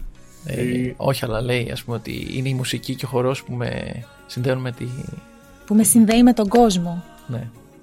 Και του το έδωσε το μικρόφωνο λίγο έτσι απροειδοποίητα και το, το κατέβασε από την πλάβα του αυτός έτσι. Φοβερό. Είναι- είναι να έχει αυτή την μεγάλος, ναι. ικανότητα. Μπράβο. Ε, είναι ας πούμε τα πρώτα κομμα... ε, δείγματα ότι είμαστε άνθρωποι πλέον, δεν, δεν βλέπουμε χρώματα. Γιατί και εμείς στάθηκαμε πολύ στα χρώματα. Αισθανόμαστε ο ένας τον άλλον. Δύο καρδιές που κάπως επικοινωνούν. Εκείνη τη στιγμή πάνω σε αυτή τη σκηνή. Ενσυναίσθηση. Ενσυναίσθηση λες και δύο καρδιές. Ε, τώρα θα βουτήξουμε λίγο σε ε, επιστημονικά δεδομένα. Πολύ μιλήσαμε για apartheid και ιστορίες. Τώρα θα σου πω εγώ λίγο τι γίνεται όταν εγώ νιώθω ενσυναίσθηση για σένα. Παρένθεση και η ιστορία είναι επιστήμη. Συνέχισε. Αυτό είναι θέμα ενός άλλου podcast, νομίζω. Μπορούμε να το συζητήσουμε. Ξέρεις τι γίνεται όταν δύο άνθρωποι μοιράζονται ενσυναίσθηση, δηλαδή όταν κάποιος νιώθει κάτι και ο άλλος νιώθει το ίδιο πράγμα; Κάποιες έρευνες έχουν δείξει ότι συγχρονίζονται τα σώματά τους. Συγχρονίζονται οι παλμοί τους, η θερμοκρασία και η αντίσταση του δέρματος, η αναπνοή τους και όλα αυτά. Οπότε δεν είναι μόνο το ότι νιώθω αυτό που νιώθεις, αλλά κυριολεκτικά ε, βιώνω ό,τι βιώνεις κι εσύ. Δεν είναι τρομερό. Δεν είναι αυτό που λέει ο Λευτέρης Πανταζής κάνω έρωτα μαζί σου με τηλεπάθεια. Κάνω έρωτα μαζί σου με τηλεπάθεια Καθόλου δεν είναι αυτό. Δεν ξέρω καν πώς ήρθε η. δεν ξέρω καν πώς ήρθε ε, αυτή, αυτός ο παραλληλισμός που λες ενσυναίσθηση. Μεγάλο, μεγάλο ζήτημα, μεγάλο, μεγάλη δεξιότητα θα έλεγα που δεν τη θεωρούν όλοι δεξιότητα. Κάποιοι πιστεύουν ότι εντάξει, έχω ενσυναίσθηση, δεν έχω ενσυναίσθηση, δεν μπορώ να σε καταλάβω κτλ. κτλ. Αλλά δεν ισχύει αυτό. Είναι μεγάλη δεξιότητα και μπορείς να τη δουλέψεις, αλλά μπορείς να μου μιλήσεις εσύ λίγο για το πώς τη χρησιμοποιήσεις στην καθημερινή σου ζωή. Ή πώς προσπαθώ ας πούμε, να την χρησιμοποιήσω Ακριβώς, γιατί ακριβώς. δεν είναι πάντα αυτό εφικτό. Όπως λες, η ενσυναίσθησης είναι από τις πιο σημαντικές δεξιότητες, τις οποίες νομίζω παραβλέπουμε παντελώς στο εκπαιδευτικό μας σύστημα. Ενώ από πλευράς ε, προγράμματος, ας πούμε, ε, στα σχολεία. Μπορεί οι καθηγητές και οι δασκάλοι μας να έχουν συνέστηση και να αφήσουν στα παιδιά μας, αλλά αυτό είναι προσωπική πρωτοβουλία. Αλλά είναι μια δεξιότητα η οποία ε, μπορεί να δουλευτεί. Μπορεί να δουλευτεί από μικρές ηλικίες. Ε, εμείς προσωπικά έχουμε ένα πρόγραμμα το οποίο λέγεται EU Bully και έχει να κάνει με το πώς μέσω της χρήσης του εκπαιδευτικού δράματος, ε, του θεατρικού παιχνιδιού, μπορείς να εμφυσίσεις, ας πούμε, ενσυναίσθηση, να, να κάνεις τα παιδιά ή τους ενηλίκους να καταλάβουν να μπουν στη θέση του άλλου. Αυτό πολλές φορές λέμε, ας πούμε, το bullying είναι κακό. Αυτό είναι κακό. Το να τρομάζεις τους άλλους είναι κακό. Κάποιες φορές αυτό είναι παντελώς ε, μη αποδοτικός τρόπος για να δείξεις τον άλλον ότι κάνει λάθος. Θα πρέπει να τον κάνεις να αισθανθεί, χωρίς να του πεις αυτό είναι κακό. Απλά να μπεις στα παπούτσια του άλλου. Το είπα ξανά, παπούτσια, ναι. ε, οπότε λοιπόν, τι κάνουμε σε αυτό το πρόγραμμα με το εκπαιδευτικό δράμα; Δημιουργείς κάποιες σκηνές. Α πούμε, η πρώτη σκηνή δείχνει ένα μικρό παιδί 13 χρονών να είναι ταραγμένος ε, σε μια πόλη. Αυτή την πόλη και σε μια στάση λεωφορείου. Αυτή η στάση λεωφορείου αλληλεπιδράς με τους μαθητές και τους λες πώς τη φαντάζεσαι, ας πούμε, τι μυρίζει, τι μυρωδιέ έχει, ε, τι γκράφιτι έχει. Οπότε τους βάζεις μέσα στο χώρο και τους λες γιατί αισθάνεται έτσι. Ε, έρχεται ένας δάσκαλος, ο οποίος προσπαθεί να δει, ας πούμε, γιατί νιώθει έτσι, ε, και βάζεις ένα μαθητή να παίξει αυτό το ρόλο για να προσπαθήσει να, να, τον, να βοηθήσει τον άλλον να ανοιχτεί και να μιλήσει. Υπάρχει, ας πούμε, μια σκηνή η οποία έχει να κάνει με το τι έγινε σε εκείνη τη στιγμή ε, στη σχολική αυλή και πώς αντιδρούν οι διάφοροι δρόντες. Οπότε υπάρχουν ε, το θήτης και το θύμα, αν προτιμάτε να το πούμε έτσι. Ε, παρένθεση, το ρόλο του θύματος παίζεται πάντα από έναν διευκολυντή, δεν παίζεται ποτέ από ε, κάποιο παιδί. Και προσπαθούμε να δούμε, ε, ακουμπώντα την πλάτη των μαθητών, πώς νιώθουν εκείνη τη στιγμή. Οπότε δημιουργείται μια σκηνή στην αυλή και μπορεί να είναι κάποιοι οι οποίοι είναι θύτες, κάποιοι οι οποίοι βιώνουν τη βία, κάποιοι οι οποίοι απλά παρίστανται, οι παριστάμενοι. Οπότε ακουμπάς την πλάτη τους και λες πώς νιώθω εκείνη τη στιγμή. Αυτό είναι μια διαδικασία του να νιώσω πώς θα ένιωθα εκείνη τη στιγμή. Και υπάρχουν πολλές σκηνές και αυτός είναι ένας τρόπος του πώς μπορείς να καταλάβεις, χωρίς να σου πει κάποιος, ε, τα συναισθήματα που νιώθει κάποιος άλλος. Οπότε μπαίνεις στο ρόλο του άλλου, κάνεις ό,τι θα έκανε και ο άλλος, οπότε ως αποτέλεσμα νιώθεις και ό,τι θα ένιωθε ο άλλος, ε, αν ήσουν στη θέση του. Ναι, αυτός είναι ένας ε, πολύ σωστός τρόπος ε, και σίγουρα αποδοτικός. Η συναισθηματική μάθηση είναι πολύ πιο ισχυρή από τη γνωστική μάθηση πολλές φορές. Αλλιώ είναι να σου λέει κάποιος κάτι, όπως είπες, το bullying είναι κακό, και αλλιώς είναι να το νιώθεις στο πετσί σου ότι αυτό που συμβαίνει είναι λάθος. Και η, η ίδια η ενσυναίσθηση έχει και αυτή δύο πλευρές. Η μία της πλευρά είναι η γνωστική πλευρά. Καταλαβαίνω, κατανοώ, και η άλλη είναι η συναισθηματική πλευρά. Νιώθω αυτό που νιώθει ο άλλος. Και για να μπορέσεις να είσαι πραγματικά ενσυναισθητικός, ε, πρέπει να μπορείς να, να, να μπεις και στις δύο αυτές, ε, να ζήσει και τις δύο αυτές πλευρές της ενσυναίσθησης. Έχω εδώ ένα μικρό ε, ενδιαφέρον κομμάτι που μπορώ να σας πω για την ενσυναίσθηση. Αλλά ήθελα να σας ρωτήσω πρώτα. Η ενσυναίσθηση για σας είναι καλό πράγμα ή κακό; Ξεκάθαρα καλό. Μπράβο. Αυτό, μην το σκέφτεστε πολύ. Η Σοφία έχει λίγο κάποιες συνστάσεις, πιστεύω. Έχω, δεν έχω ένσταση, απλώς ε, το θέμα αυτό της ενσυναίσθησης έχει μπει τα τελευταία χρόνια πάρα πολύ έντονα στο τραπέζι. Θα πω ότι στα σχολεία πολύ πρόσφατα στη Δανία μπήκε σαν μάθημα και πουθενά άλλο από όσο ξέρω μέχρι τώρα. Γι' αυτό και, παλιό, και τώρα λέμε ότι καλλιεργείται. Συμφωνούμε σε αυτό. Απλώς μέχρι τώρα αυτό που συνήθως μπορούσε κανείς να πει ε, ως προς την ενσυναίσθηση είναι ότι τουλάχιστον στα βιβλία ότι οι άνθρωποι πολύ λίγες στιγμές μπορούν στην πραγματικότητα, στην πραγματικότητα όμως να συναισθανθούν με καποιον Είναι μια πάρα πολύ λεπτή δεξιότητα. Και τώρα γίνονται οι πιο έντονες προσπάθειες για να καλλιεργηθεί γιατί έχουμε αυτή τη μεγάλη έλλειψη ως ανθρώπινο είδος. Αυτό είναι αλήθεια. Ε, στη Δανία, αν δεν κάνω λάθος, έχει, είναι μέρος ενός μαθήματος που είναι μάθημα αξιών που το κάνουν οι- τα παιδιά εκεί και είναι κυρίως τέτοιες αξίες και είναι μέρος αυτού και η εσ- ενσυναίσθηση. Ε, τρομερή πρωτοβουλία αυτό και σίγουρα θα έπρεπε να είναι στα, και στα δικά μας μαθήματα, αλλά έχουμε τα θρησκευτικά που παίρνουν κάποιο παραπάνω χρόνο. Ναι, ναι. το storytelling. και ας το δεν πούμε υπάρχει έτσι. χρόνο. ναι. Αυτό που θέλω να σας πω λοιπόν είναι ότι η ενσυναίσθηση δεν είναι πάντα καλό πράγμα. Α, μας την έφερες δηλαδή. Σας την έφερα, αλλά εντάξει, νομίζω ότι φαινόταν από την ερώτηση που σας έκανα. Εγώ έπεσα. Την πάτσα. Plot twist.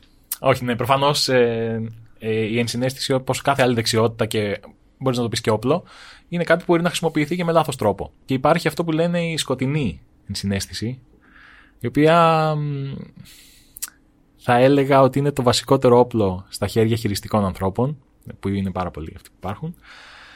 Ε, η οποία τι είναι αυτή η σκοτεινή ενσυναίσθηση. Είναι ο συνδυασμός του να έχω υψηλά, υψηλές δεξιότητες ενσυναίσθησης, αλλά όταν αυτές συνυπάρχουν με την ε, σκοτεινή τριάδα της προσωπικότητας. Και θα μου πείτε τι είναι αυτό; Και θα είναι σας αυτό; απαντήσω εγώ. Τι είναι αυτό, Μιχάλη; Πατήρα γη.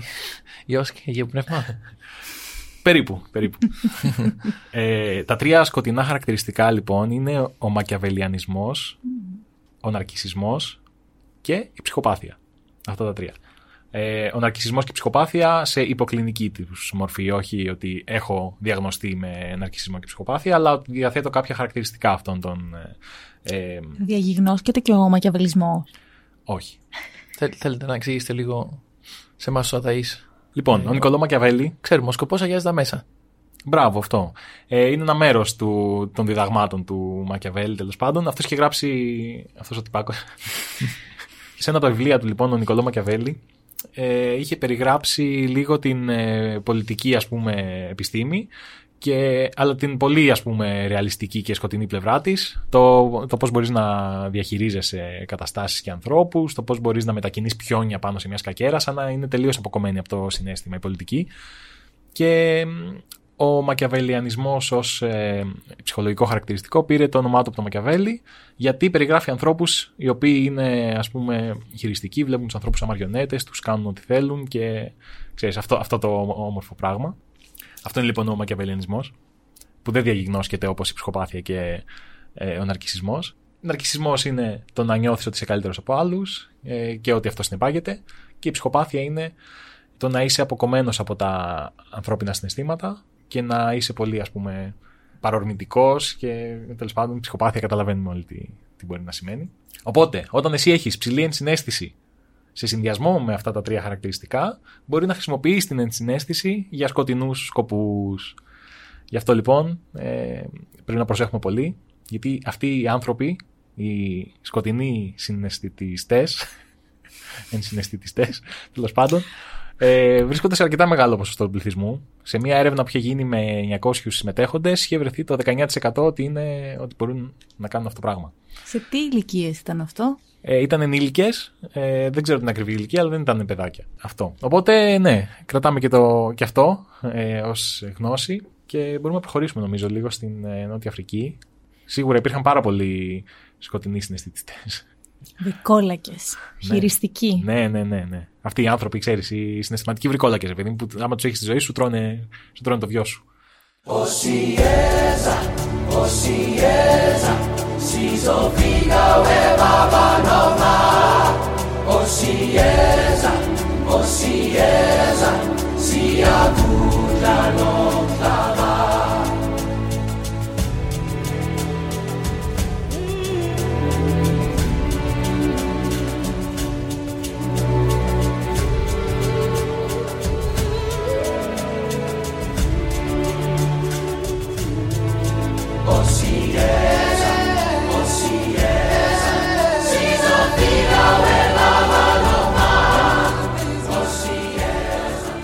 Συνήθως ε, σταματάμε στο 1994 και ότι ο Νέλσον Μαντέλα έγινε πρόεδρος της ε, Νότιας Αφρικής και θεωρούμε ότι είχαμε happy end.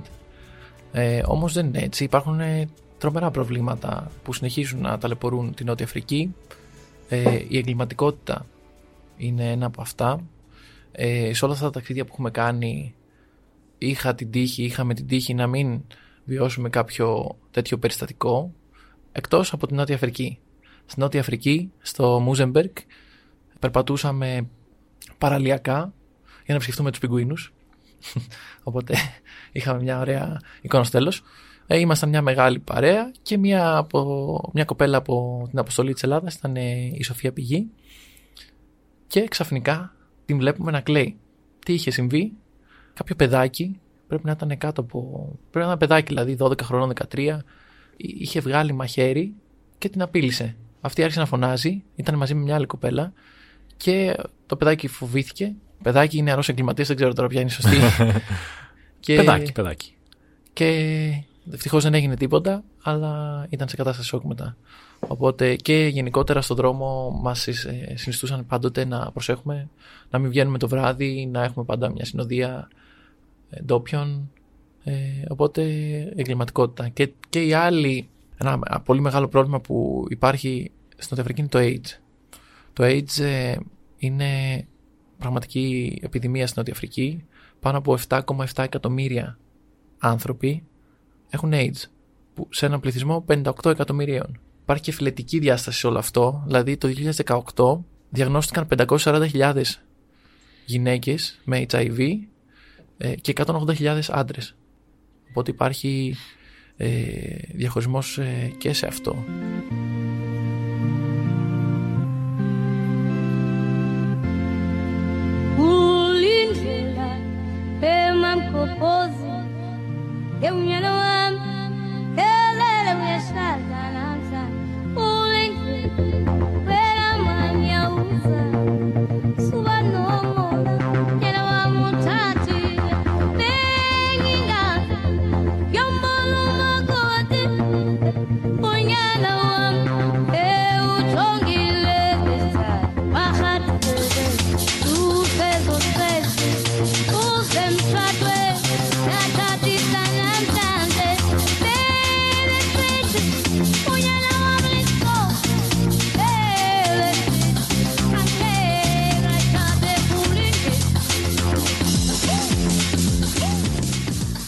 Αλέξανδρα, θέλεις να μας πεις λίγο τι κάνετε εκεί πέρα με την παρέα σας στην παραλία, εκτός από αυτό, εκτός από τη βόλτα σας; Τι πρόγραμμα ήταν αυτό που σας οδήγησε στην Νότια Αφρική, δεν μας έχεις πει ακόμα.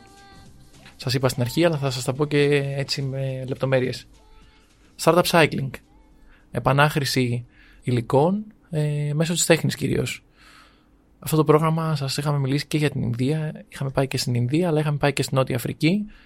Είχαμε διοργανώσει διάφορες πρωτοβουλίες στην περιοχή του Μούζεμπεργκ και συγκεκριμένα σε ένα μέρος με έναν cool τυπάκο που λεγόταν The Hive. Ο τυπάκος, ε, ο Α, φίλο. δεν λέγονταν ότι Πάκος The Hive. Όχι, ναι. Θα ήταν πολύ cool να, είναι, να λέγεσαι The Hive. Ισχύει. Ή cool ή μαφιόζης, κάπως έτσι. ναι, ναι, ναι. Ο Κάλβιν, έτσι, ωραίος τυπάκος, με ένα σκουλαρίκι εδώ στα αυτή, ξέρεις αυτά τα. που είναι όλο το αυτή. Ε, Όπο, πρέπει να πονάει πολύ αυτά αυτό τα μέχρι να stretch. σου ανοίξει. Που σου κάνει το αυτή μετά σαν μακαρονί. Σε κανελώνει. και στον οποίο δούλευε ένας άλλος ακόμα πιο cool τυπάκος, ο οποίος ήταν με τεσσάρκωση του Bob Marley και έφτιαχνε την καλύτερη μόκα που έχω πιει. Υπέροχη. Έπινες και έκανες μόκα. Δεν είχα τίποτα να του πω. Επανέρχομαι όμως στο τι κάναμε εκεί. Εκεί δια- διοργανώσαμε διάφορες εκδηλώσεις. Η μία από αυτές ήταν καθαρισμός παραλίας. Μάλιστα, έχουμε ένα βίντεο εξαιρετικό, το οποίο θα δείτε στο θέση παράθυρο, όπου καθαρίσαμε την τοπική παραλία και βρέθηκαν παντών ειδών ε, ε, πλαστικά. Θυμάμαι, είχαμε βρει ένα παντελόνι το οποίο είχε φυτρώσει φύκια, ας πούμε. Ήταν και εντυπωσιακό σαν. Ε, μικροπλαστικά, ξέρεις αυτά τα μικροπλαστικά που μαζεύονται. Και είχαμε διοργανώσει και μια ημέ- ημέρα upcycling με διάφορες ε, ε, με τη συμμετοχή της κοινότητας ε, οι οποίοι φέρανε πολλά από τα κομμάτια που είχαν φτιάξει ε, σαν μπαζάρα ας πούμε το οποίο ήταν και αυτό αρκετά εντυπωσιακό. Ο στόχος αυτού του προγράμματος, για να το κλείσω εδώ, ήταν πώς μπορείς να μάθεις νέους ανθρώπους να μπορούν να είναι βιώσιμοι κάνοντας αυτή την εργασία. Κάνοντας επανάχρηση ουσιαστικά. Κάνοντας επανάχρηση, πραγμάτων που δεν αλλά ήταν χρησιμοποιούσαν. όλο. Δηλαδή από το πώς μπορείς να βρεις τα υλικά, πώς μπορείς να τα αναγνωρίσεις και πώς μπορείς μετά να τα προωθήσεις. Και τι είναι η επανάχρηση, το upcycling και τι δεν είναι. Γιατί άμα όταν φτιάχνεις κάτι και του προσθέτεις 100 κιλά κόλλα, ας πούμε, δεν είναι επανάχρηση του, του προσθέτεις περιβαλλοντικό βάρος. Οπότε έχει και αυτό το στοιχείο. Ε, είχαμε τη χαρά να γνωρίσουμε πολλούς νέους ανθρώπους ε, με μια βαλίτσα όνειρα που κάνουν αυτή τη δουλειά και πραγματικά πολύ ταλαντούχους. Και Στη- να πάρουμε και συνεντεύξεις ε, με τον Δομήνικο σε πολλούς από αυτούς. Εδώ στην Ελλάδα ε, έγινε κάποιο τύπου ίδια δράση. Συμβαίνει αυτό στην Ελλάδα; Υπάρχουν ε, ε, οργανισμοί και πρωτοβουλίες οι οποίοι κάνουν ε, δράσεις αναπαλαιώσεις. Η Σοφία Πηγή που όπως σας ανέφερα δέχτηκε και αυτή τη, αυτό το επεισόδιο ε, ήταν στη Λέσβο την εποχή που οι περισσότεροι πρόσφυγες σειραίανε ε, στο νησί ε, κυνηγημένοι και με κίνητο της ζωής τους. Στη Λέσβο λοιπόν δεν ξέρω αν έχετε στο μυαλό σας υπήρχαν βουνά από σωσίβια παρατημένα. Υπάρχουν κάποιες χαρακτηριστικές φωτογραφίες και οργανισμός με το στον οποίο ήταν είχαν μια πρωτότυπη ιδέα. Γιατί να μην χρησιμοποιήσουμε αυτά τα σωσίβια, να τους αλλάξουμε μορφή και να μπορέσουμε να βοηθήσουμε τους πρόσφυγες να έχουν κάποιο εισόδημα. Οπότε με αυτό το υλικό το οποίο πραγματικά βολόδερνε στις παραλίες, φτιάξαν διάφορα καινούργια υλικά ακ- από σουβενίρ, από για κλειδιά, ας πούμε. Ε, Πώς λέγονται αυτά τα. Μπρελόκ. Τα μπρελόκ, Πες το στη γλώσσα σου, chain. Keychain. μπιμπελό. και με αυτή τη διαδικασία βοήθησαν και τους πρόσφυγες να έχουν ένα έξτρα εισόδημα. Οπότε υπάρχει και το κοινωνικό κομμάτι σε όλο αυτό.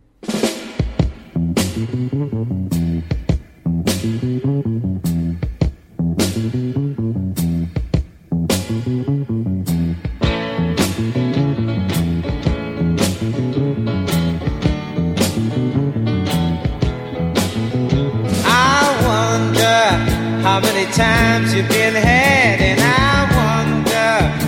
many plans have gone bad. I wonder how many times you had sex, and I wonder, do you know who'll be next? I wonder, I wonder, wonder I do.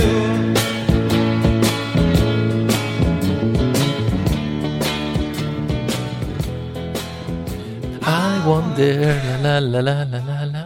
Τι κομματάρα είναι αυτή που παίζει αυτή τη στιγμή; Νομίζω ότι όχι μόνο εμείς, αλλά και πολλά εκατομμύρια Νοτιοαφρικανών θα συμφωνήσουν.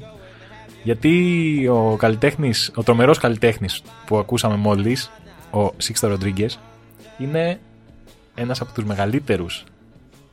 ίσως Όχι, δεν θα το πω. Δεν θα το πω. δεν θα το Το πω. συγκρατήθηκες, ναι. Δεν θέλω να, δεν θέλω να δώσω το νούμερο ένα μου. Ε, είναι ένας από τους μεγαλύτερους καλλιτέχνες. Ε, αλλά είναι από αυτούς τους μουσικούς οι οποίοι πέρασαν και δεν ακούμπησαν κάπου και κάπου αλλού. Τι έγινε; Είναι εξαιρετική η- η ιστορία του. Υπάρχει ένα ντοκιμαντέρ το οποίο κέρδισε το Oscar το 2012. Λέγεται Searching for the Sugar Man. For Sugar Man, For Sugar Man, ναι. χωρίς το δε. Το οποίο λέει μια πολύ ενδιαφέρουσα ιστορία. Μια ιστορία ενός θαύματος, λέει, θα έλεγα. Ένα θαύμα το οποίο το έκαναν άνθρωποι. Και το αφήνω εδώ. Νομίζω όλα τα θαύματα άνθρωποι τα κάνουν. Δεν υπάρχει το υπερφυσικό, αν με ρωτάς. Ε, εντάξει, οκ, είναι μια μεγάλη κουβέντα αυτή. Ίσως αποξενώσει ένα μεγάλο μέρος των ακροατών μας. Όμως το συγκεκριμένο θαύμα για το οποίο μιλάμε είναι κάτι ασύλληπτο, κατά τη γνώμη μου. Είναι κάτι ανεπανάληπτο. Βρισκόμαστε λοιπόν στο Detroit, αρχές του 1970. Το Detroit είναι μια πόλη η οποία έχει πολλά πράγματα να κάνεις, να δεις, ε, έχει εγκληματικότητα, ναρκωτικά. Λες, το πήρες και είναι εξωτερικά η εγκληματικότητα.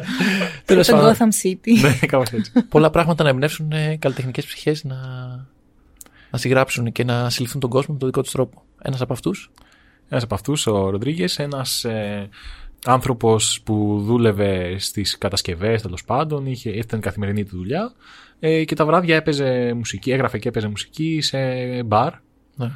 Ε, όπου και τον ε, ανακάλυψαν κάποιοι κυνηγοί ταλέντων. έπαιζε μουσική εμπνεόμενος από αυτό που έβλεπε. Ας πούμε ένα από τα πιο γνωστά τραγούδια, το Sugar Man, το οποίο είναι και στους τίτλους αρχής της εκπομπής μας. Κάθε φορά που ξεκινάει το θέση παράθυρο, απογειωνόμαστε με αυτό το τραγούδι. Ο Sugar Man, τι είναι, Ο Sugarman ήταν ένας από τους ανθρώπους που ε, συνδιαλεγόταν ο, ο Σίξτο Ροντρίγκε καθημερινά. ε, από ό,τι λέει το ντοκιμαντέρ, ήταν ένας άνθρωπος ο οποίος πουλούσε ναρκωτικά, πουλούσε κοκαίνη ή αλλιώς ζάχαρη, όπως τη λένε, γιατί μοιάζει με τη ζάχαρη, έτσι λένε. Και έγραψε ένα τραγούδι οδή, ας πούμε, σε αυτόν τον άνθρωπο ο Ροντρίγκες, γιατί του παρήχε τα ναρκωτικά, ώστε να ξεφύγει από τη ζωή που ζούσε, από την πραγματικότητα που ζούσε. Έτσι λέει το τραγούδι. Τέλος πάντων, δεν ξέρω αν ε, ήταν ποιητική αδεία αυτό ή αν ήταν πραγματικά αντικατοπτρισμός της ζωής του. και δεν μας αφορά ιδιαίτερα. Όχι, όχι, δεν μας αφορά. Παρ' όλα αυτά, ε, αυτός ο άνθρωπος, αυτός ο άνθρωπος πραγματικά... Εντάξει, εγώ δεν έχω μουσικό αυτή σαν και σένα, αλλά καταλαβαίνω ότι αυτός ο άνθρωπος ήταν ταλεντάρα. Δηλαδή, κάθε τραγούδι του μιλάει στην καρδιά μου, κάθε στίχος του, κάθε χτύπος από την κιθάρα του, συναισθανόμαστε, Μμμ. ενωνόμαστε και τουκ τουκ εγώ, τουκ τουκ και αυτός. αυτός απέτυχε παταγωδώς στην, στο, στην Αμερική, δεν γνώρισε την απόλυτη αποτυχία και νομίζω ότι συνέχισε να κάνει την εργασία που έκανε πριν χωρίς να μπορεί να ασχοληθεί με τη μουσική. Ναι, ναι, έκανε ένα δίσκο, οποίος δεν πήγε καλά. Ε, έκανε και δεύτερο δίσκο που πάλι δεν πήγε καλά. Ε, και συνέχισε τη ζωή του απλά σαν. Εντάξει, οκ. Ε, φαντάζομαι ότι υπάρχουν πολλές τέτοιες ιστορίες καλλιτεχνών που δεν τα κατάφεραν. Κάποιοι καλοί, κάποιοι όχι καλοί. Ο συγκεκριμένος ήταν πολύ καλός, αλλά δεν αναγνωρίστηκε από το αμερικανικό κοινό. Όμως η ιστορία μας δεν σταματάει εδώ. Μία γυναίκα από το Detroit επισκέφτηκε την Νότια Αφρική και μαζί της είχε ένα δίσκο. Είχε το δίσκο Cold Facts του, του Sixto και την έβαλε να την παίξει. είχε μαζί της λοιπόν ε, αυτό το δίσκο και πήγε τέλος πάντων σε ένα πάρτι και έβαλε να παίξει λοιπόν ε, το δίσκο του Ροντρίγκε και άρεσε σε όλους εκεί η μουσική αυτή και έγινε αυτός ο δίσκος ανάρπαστος. Αλλά φυσικά επειδή δεν είχε γνωρίσει επιτυχία, δεν είχε γίνει εξαγωγή του δίσκου στην Νότια Αφρική, οπότε δεν μπορούσαν να το βρουν να το αγοράσουν και άρχισαν να κάνουν κόπιες παράνομες τέλος πάντων. Και έγινε θρύλος ο Ροντρίγκες εκεί, τον λάτρευαν όλοι. Και μέρος του θρύλου αυτού, ε, εκτός από την καταπληκτική μουσική, ήταν και ότι δεν υπήρχαν πληροφορίες για αυτόν τον άνθρωπο. Βρισκόμαστε βέβαια σε μια άλλη εποχή. Ναι, που δεν υπάρχουν υπάρχει το Facebook, ίντερνετ. δεν υπάρχουν social media. Ναι. Κυκλοφορούν φήμες ότι ο καλλιτέχνης αυτός θρύλος για την Νότια Αφρική έχει αυτοκτονήσει. Αυτός ο θρύλος, ε, όπως ξέρετε, ο καθένας στη φαντασία του ξέρεις, το χτίζει αυτό το θρύλο. Οπότε μερικοί λέγανε ότι έβγαλε ένα όπλο και αυτοκτόνησε πάνω στη σκηνή. Και κάποιος άλλος είχε πει, νομίζω, κάτι ακόμα πιο υπερβολικό, ότι έβαλε φωτιά στον αυτό του. Ναι, ναι, ναι. Γενικά λίγο τρέλες αυτές. Γενικά τρέλες, ναι. Τέλος πάντων, όλοι συμφωνούσαν στο γεγονός ότι έχει αυτοκτονήσει. Ότι είναι νεκρός, ρε παιδί μου, Ναι. δεν είναι με- με- μεταξύ μας, οπότε κανείς δεν ασχολήθηκε περ- περαιτέρω, εκτός από κάποιους ε, μουσικολόγους, δημοσιογράφους, τρελούς. detective, ναι, οι οποίοι ακολούθησαν ε, τέλος πάντων ένα, ε, ένα μονοπάτι που είχε αφήσει ο, ο Ροντρίγκες. Ένα, ένα στίχο νομίζω κατάλαβαν που βρίσκεται, τον βρήκαν τέλος πάντων για να μην τα πολυλογούμε και τον κάλεσαν στην Νότια Αφρική. Αυτός δεν το περί- πίστευε προφανώς ότι ε, τον καλούν να κάνει περιοδία. Ναι. Σκεφτείτε ότι με ένα υπεραστικό ας πούμε, τηλεφώνημα του λένε ότι εμείς είμαστε από την Νότια Αφρική και εδώ είσαι θρύλος. Και ο άλλο έχει ζήσει ας πούμε, όλη τη ζωή γνωρίζοντας ότι το μουσικό εγχείρημα πέτυχε και συνεχίζουμε τη ζωή μας. Τρομερό. Και ξυπνάς ένα πρωί κυριολεκτικά ε, και είσαι θρύλος. Φτάνεις στην Νότια Αφρική, κάνεις ε, στις 8 Μαρτίου του 98, κάνει μια συναυλία εκεί και ακολουθείται από πολλές άλλες συναυλίες, όπου γνωρίζεις την αποθέωση ο Ροντρίγκες. Πραγματικά σκέψου, ε. Τι, Τρομερό. από όσο έλεγαν αυτοί που παρακολούθησαν τη συναυλία, ότι ήταν σαν έτοιμος από καιρό, cool. Δεν, ε, δεν τον πλάκωσε όλο αυτό και ούτε τον άλλαξε μεταγενέστερα. Ναι, και κάποιες από τις μαρτυρίες των ε, ανθρώπων που γνώριζαν το Ροντρίγκες πριν, ε, κάποιοι συναδελφοί τους στη δουλειά, λέγανε ότι αυτός ήταν. Ε, είχε ρε παιδί με αυτή τη στόφα, είχε αυτό το, αυτή την ποιότητα τη, του, του ανθρώπου που είναι star, ας το πούμε. Οπότε ήταν και εύκολο για αυτόν μετά να μπει σε αυτό το ρόλο, γιατί δεν ήταν ποτέ ρόλος για αυτόν. Ήταν η πραγματικότητά του. Ακόμα δηλαδή και στην καθημερινότητά του που πήγαινε να δουλέψει, παρέμενε ένας άνθρωπος ο οποίος ήταν κάτι άλλο. Και μετά το 2012, όπου βγήκε το ντοκιμαντέρ, γνώρισε και την παγκόσμια επιτυχία πλέον. Δηλαδή, νομίζω ότι γνωρίζατε αυτά τα τραγούδια. Εγώ τα, τα έμαθα γιατί είδα το ντοκιμαντέρ, δεν είμαι τόσο ψαχμένος μουσικά όσο εσείς. Αλλά εσείς τα γνωρίζατε χωρίς να γνωρίζετε αυτή την ιστορία, έτσι δεν είναι; Ναι. ναι. Έφτασε στα αυτιά μας η μουσική πριν το ντοκιμαντέρ. Είχατε κάποιο τραγούδι αγαπημένο εσύ από πριν που σας είχε κάνει εντύπωση; Το I Wonder, αυτό δεν είναι το πιο γνωστό και το Sugarman. Τα οποία συνήθως παίζουν έτσι σε road trips. Γενικά η μουσική του Ροντρίγκες είναι έτσι πολύ Ταξιδιάρα. όμορφη για. Ναι, ακριβώς. Εμένα μου αρέσει το Crucify Your Mind, αν με ρωτάς. Εξαιρετικό. Για να δούμε.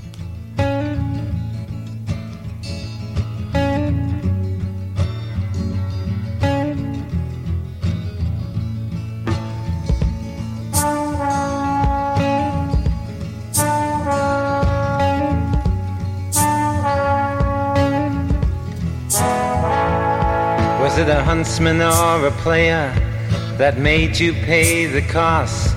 That now assumes relaxed positions and prostitutes your loss? Were you tortured by your own thirst in those pleasures that you seek? That made you Tom the Curious, that makes you James the Weak? Ένα άλλο στοιχείο που πρέπει να πούμε ε, και να το συνδέσουμε με τις ιστορίες που έχουμε πει ε, ήδη είναι ότι τη δεκαετία λοιπόν του 70-80 όπου υπάρχει ένα κοινωνικό κίνημα εναντίον του Apartheid ε, ξεκινάνε να χειραφετούνται Ναι. λέμε αυτό. Μέσω τη, μουσ- της μουσικής και των στίχων του, του Ροντρίγκες. Ε, βρισκόμαστε, να πούμε εδώ, σε μια περίοδο που η λογοκρισία παίζει πάρα πολύ. Ε, είναι κύριο χαρακτηριστικό. Ουσιαστικά αυτό που θέλουμε να βλέπουν οι Νοτιοαφρικανοί είναι μια εικόνα μιας πραγματικότητας που δεν είναι ίδια για όλο τον κόσμο. Είναι των Νοτιοαφρικανών η πραγματικότητα που σημαίνει είμαστε διαφορετικοί ο ένας από τον άλλον, άρα πρέπει να είμαστε ξεχωριστά ο ένας από τον άλλον. Επομένως, ό,τι μπαίνει μετά μέσα στην Νότια Αφρική πρέπει και να αντικατοπτρίζει αυτή την ψεύτικη πραγματικότητα που θέλουμε να δώσουμε στους πολίτες μας. Επομένως, Και υπήρχαν νομίζω δίσκοι οι οποίοι ήταν. ε, Ακριβώς, ακριβώς. Ε, κάποιοι δίσκοι ήταν χαραγμένοι σε κομμάτια τα οποία θεωρούνταν αντισυστημικά, αντικαθεστωτικά που- ή που θα μπορούσαν να ξυπνήσουν κάποιες ε, αντιδράσεις από τον κόσμο. Και ο Ροντρίγκες έπαιξε ένα τέτοιο ρόλο, αρκετά σημαντικό όπως είπες, ε, στο να ε, δείξει στους Νοτιοαφρικάνους ότι ίσως υπάρχει κάτι άλλο. Αλλά αυτό που παρατήρησα ε, στο ντοκιμαντέρ είναι ότι όσοι μιλούσαν ήταν λευκοί. Μμ. Και στις συναυλίες από τις σκηνές που τους έδειχνε, πάλι ε, έδειχνε λευκούς ε, τύπους που ακούγαν τη μουσική του. Βέβαια, προφανώς, για να το πούμε και αυτό, επειδή παρουσιάσαμε τους Boers σαν ενιαίο ας πούμε, μπλοκ, υπήρχαν ε, και άνθρωποι οι οποίοι δεν συμφωνούσαν ε, με όλα αυτά που γινόντουσαν. Αλλά μου έκανε εντύπωση ότι δεν ήταν μια μουσική η οποία είχε απλωθεί παντού, αλλά είχε κάποια συγκεκριμένα χαρακτηριστικά και αυτό. Ναι, είναι αλήθεια αυτό. Ε, φαντάζομαι οι ντόπιοι πληθυσμοί, οι πραγματικά ντόπιοι πληθυσμοί, ε, μπορεί να ακούγαν κάποιο άλλο είδους μουσική, να μην ήταν τόσο πολύ στα ακούσματά τους, δεν ξέρω. Ε, και να έπιασε του Boers. Υποθέτω τώρα, δεν ε, ξέρω. Ε, αλλά πιστεύω ότι αυτά ήταν και τα αυτιά που έπρεπε να κουμπίσει ο Ροντρίγκες περισσότερο. Του βολεμένου, ας πούμε, απεικιοκράτη. να τον βάλει να σκεφτεί λίγο αλλιώς, παιδί μου, να του ξυπνήσει κάποια. Γιατί όταν, όταν γεννιέσαι και μεγαλώνεις μέσα σε μια τέτοια πραγματικότητα, δεν είναι πάντα εύκολο να το σκεφτείς αλλιώς.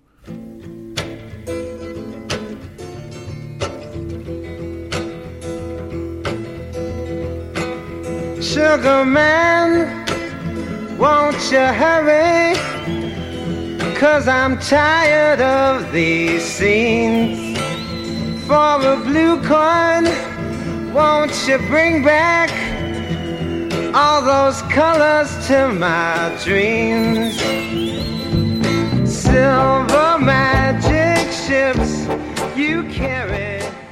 Εσύ, Αλέξανδρα, είχες μία φίλη Boers, έτσι δεν είναι, όταν σπούδαζες κάπου στη Γρανάδα; Κάνω λάθος.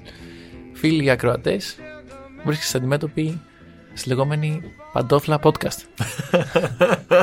από την ανιψιά του Νέλσον Μαντέλα. Η αλήθεια είναι ότι στην Γρανάδα πριν από 10 χρόνια, δηλαδή μια δεκαετία πλέον πίσω, Παραγράφατε αυτό. ναι, ναι, είχα γνωρίσει μια κοπέλα, την Τάριν Πούτσιερ. Είχα γνωρίσει μια κοπέλα, ε, την Τάριν Πούτσιερ, ε, η οποία είχε αυτά τα χαρακτηριστικά. Ήταν ε, μια κοπέλα ξανθιά, ε, με λευκό δέρμα, Απόγονος Άριας Φιλής ή Boers τελικά; απόγονος Boers.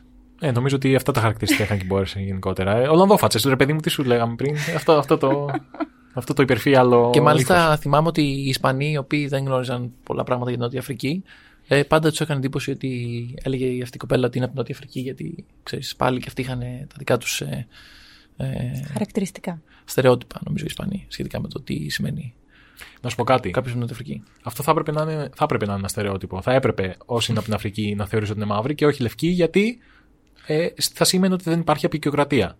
Εντάξει. Συγγνώμη, αλλά οκ, είμαι προφανώς υπέρ της διαπολιτισμικότητας, αλλά όταν Ε. γίνεται με τη βία, εκεί κάπου υπάρχει μια μικρή γραμμή. Ε, οπότε, ναι, ε, είχα γνωρίσει ε, μία απόγονο Boers, η οποία προφανώς ε, είχε γεννηθεί περίπου ίδια ηλικία με μένα. Οι γονείς της είχαν μεγαλώσει σε αυτό το καθεστώς και γενικότερα είχε μεταφέρει αρκετές ιστορίες από, ε, από το πώς είναι να, να μεγαλώνει σε μια τέτοια κατάσταση και θεωρούσε ότι υπάρχει μεγάλος ε, ε, βαθμός επικινδυνότητας από πληθυσμούς εναντίον των λευκών Mm.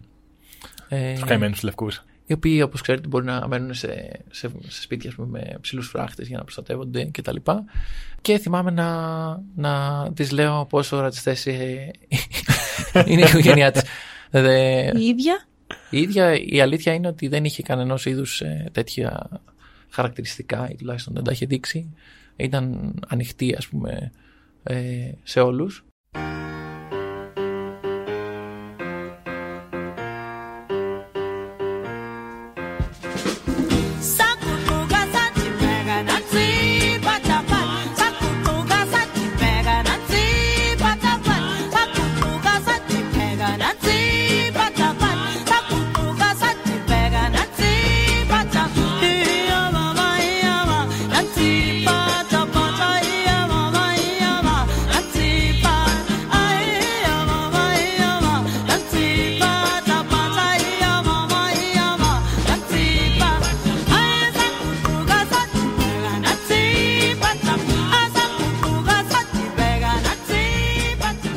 Επειδή λέμε για τους Boers τόση ώρα, ε, οι Boers είχαν και κάποια τεράστια αγάπη ε, στο άθλημα του rugby.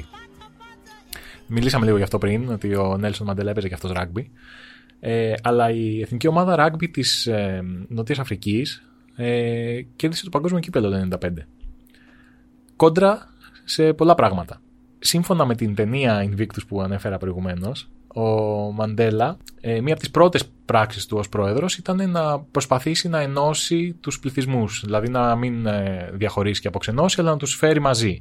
Και ποιος είναι ένας από τους πιο εύκολους τρόπους να το κάνεις αυτό, τα αθλήματα, το rugby. Να τους ενώσεις όλους υπό ένα, ε, να υποστηρίζουν όλοι μια ομάδα ας πούμε. Η ομάδα αυτή ήταν η εθνική ομάδα rugby της Νότιας Αφρικής, η οποία ε, δεν, ήταν, ε, δεν ήταν δημοφιλής στους μαύρους πληθυσμούς, στους ντόπιους, αλλά τους, ε, τους γούσταραν μόνο οι λευκοί τέλος πάντων. Και ήθελε αυτό ο Μαντέλα κάπως να το Και, αλλάξει. και οι παίκτες τους ήταν κυρίως λευκοί, δηλαδή; Ναι, οι παίκτες τους ήταν κυρίως λευκοί τότε. Ήταν απόλυτα λευκοί. Τι... Ε, υπήρχε ένας μαύρος παίκτης, ο Τσέστερ, ο οποίος ε, ήταν ας πούμε ο αγαπημένος των, ε, των ε, μαύρων πληθυσμών της Νότιας Αφρικής. Και τέλος πάντων αυτό που προσπάθησε ο Μαντέλα να κάνει ήταν να ενισχύσει την ε, ομάδα αυτή, να την υποστηρίξει, παρόλο που κάποιοι ήθελαν να την καταργήσουν. Ε, εφόσον ο Νέλσον έγινε πρόεδρος, θα μπορούσε να έχει γίνει αυτό, να έχει καταργηθεί και να έχει γίνει μια νέα ομάδα μεικτή κτλ. κτλ. Όμως αυτός δεν ήθελε να πάρει από τους λευκούς την ομάδα τους την αγαπημένη, γιατί αυτό θα τους ε, έδινε ένα ακόμα πάτημα να ενισχύσουν το φόβο. Ότι, οκ, ήρθαν τώρα οι μαύροι ας πούμε, να μας πάρουν την εξουσία. Αλλά αυτός έκανε αυτό το πολύ έξυπνο, στήριξε την ομάδα των Λευκών και την έκανε να αγαπηθεί και από τους ε, μαύρους της Νότιας Αφρικής. Τελικά η ομάδα αυτή κέρδισε το, το παγκόσμιο κύπελο και έγινε ας πούμε, πολύ αγαπητή στα μάτια όλων. Και ήθελα να πω ότι δεν είναι η μοναδική φορά που διοργανώνεται ένα παγκόσμιο πρωτάθλημα στην Νότια Αφρική. Γιατί το 2010, όπως θα θυμάστε όλοι, υπήρ- ε, διοργανώθηκε το παγκόσμιο το Μουντιάλ ε, ποδοσφαίρου. Ε, στην Νότια Αφρική έγινε η πρώτη αφρικανική χώρα που φιλοξενεί Μουντιάλ και ηχούσα στα αυτιά μας σε όλη τη διάρκεια του, των αγώνων οι βουβουζέλες. Έχουμε μία εδώ πέρα βουβουζέλα, την οποία κρατάω αυτή τη στιγμή. Αφήσαμε. Ζητάμε συγγνώμη για αυτό που μόλις ακούσατε, αν περάσει το μοντάζ. Ε, μίλησες για την ενσυναίσθηση. Μίλησες στην καρδιά μας ουσιαστικά. Σε, σε, σε συναισθάνθηκα. Αλλά σ' αρέσουν λίγο και αυτά τα, τις επιστημονικές προσεγγίσεις, ας πούμε. Ναι, ναι, ναι, ναι. Έτσι. Δηλαδή η ενσυναίσθηση έχει κάποια σχέση και με βιολογικούς, ε, βιολο- βιολογικές λειτουργίες του σώματός μας. Ε, μ, αυτό που θέλω να πω είναι ότι πάνω σε αυτό που συζητούσαμε πριν με τη Σοφία, ότι αν είναι α, έμφυτο χαρακτηριστικό ή αν είναι δεξιότητα, έχω να πω ότι είναι έμφυτο σε όλους μας. Δηλαδή όλοι οι άνθρωποι έχουν την ε, δυνατότητα να, είναι, να έχουν συνέστηση. Τώρα το, το πόσο το δουλεύεις αυτό από, από ένα σημείο και μετά είναι άλλο πράγμα. Αλλά όλοι μας ε, έχουμε μία δομή στον εγκέφαλό μας η οποία λέγεται κατοπτρικό νευρικό δίκτυο και είναι ουσιαστικά αυτό που χρησιμοποιείς όταν θες να μιμηθείς κάτι που κάνει κάποιος άλλος. Δηλαδή, άμα το βλέπεις, να το μιμηθείς. Και λειτουργεί το ίδιο δίκτυο αυτό και στη, στα συναισθήματα και στο να κατανοήσεις το συνέστημα του άλλου. Οπότε, όταν εμείς έχουμε συνέστηση, λειτουργεί αυτό. Συμμετέχει και ο προμετωπίος λοβός φυσικά που έχει να κάνει με, την, Εννοείται, ναι. με τη λήψη αποφάσεων και την. ε, Τις επιτελικές λειτουργίες. Ακριβώς. Η οποία, η οποία δομή, ας πούμε, είναι στα, πιο, στα πρωτεύοντα θηλαστικά πιο ανεπτυγμένη και στους ανθρώπους ακόμα περισσότερο. Και επίσης, ε, ένας, μια άλλη δομή που εμπλέκεται στην συνέστηση είναι και ο πρόσθιος φλοιός του προσαγωγίου, πάνω στον οποίο ήταν η πρώτη μου πτυχιακή εργασία. Ε, Στο, στο Διεθνών και Ευρωπαϊκό Σπουδών. όχι, όχι. Στο, στη σχολή ψυχολογίας. Ε, αυτή η δομή ε, είναι υπεύθυνη για τον πόνο, όχι μόνο το φυσικό πόνο, αλλά και το συναισθηματικό πόνο. Και τον πόνο της, ε, το να σε αποδιώχνει κάποιος. Και αν πάρεις αναλγητικά, αν πάρεις κάποιο Ντεπόν ή κάτι τέτοιο, μειώνει ο πόνος σου αυτός και ο συναισθηματικός πόνος και έχει αποδειχθεί ότι σε, έρευ- σε κάποιες έρευνες ότι νιώθεις και λιγότερη ενσυναίσθηση αν πάρεις αναλγητικά. Που σημαίνει ότι αυτή η δομή εμπλέκεται και σε πολλά ακόμα ε, σημεία.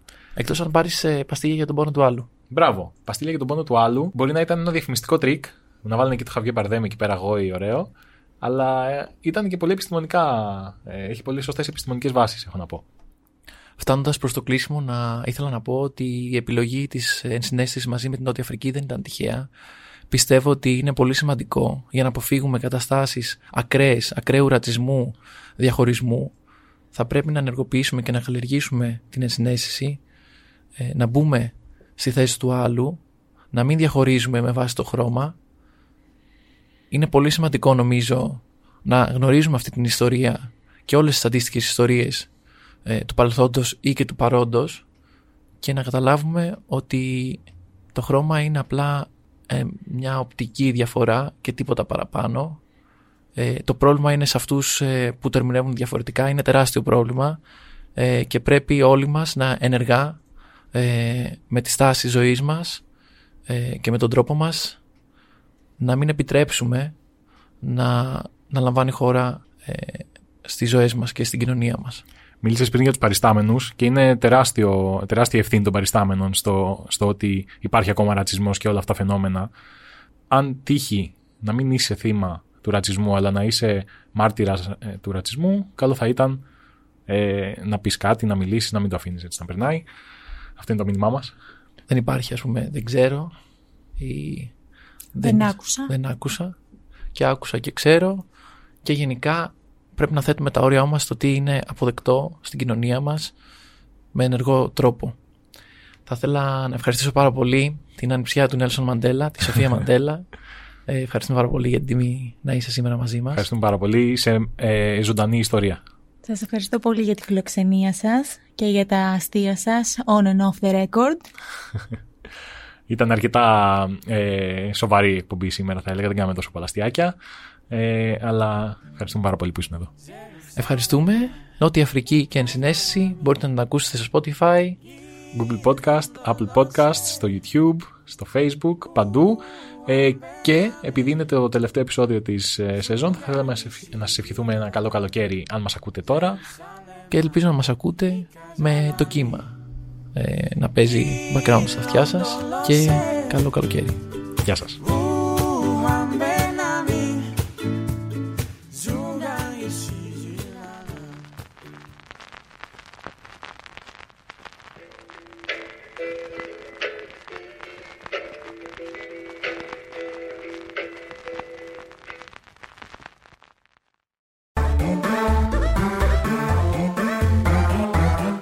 Pod.gr.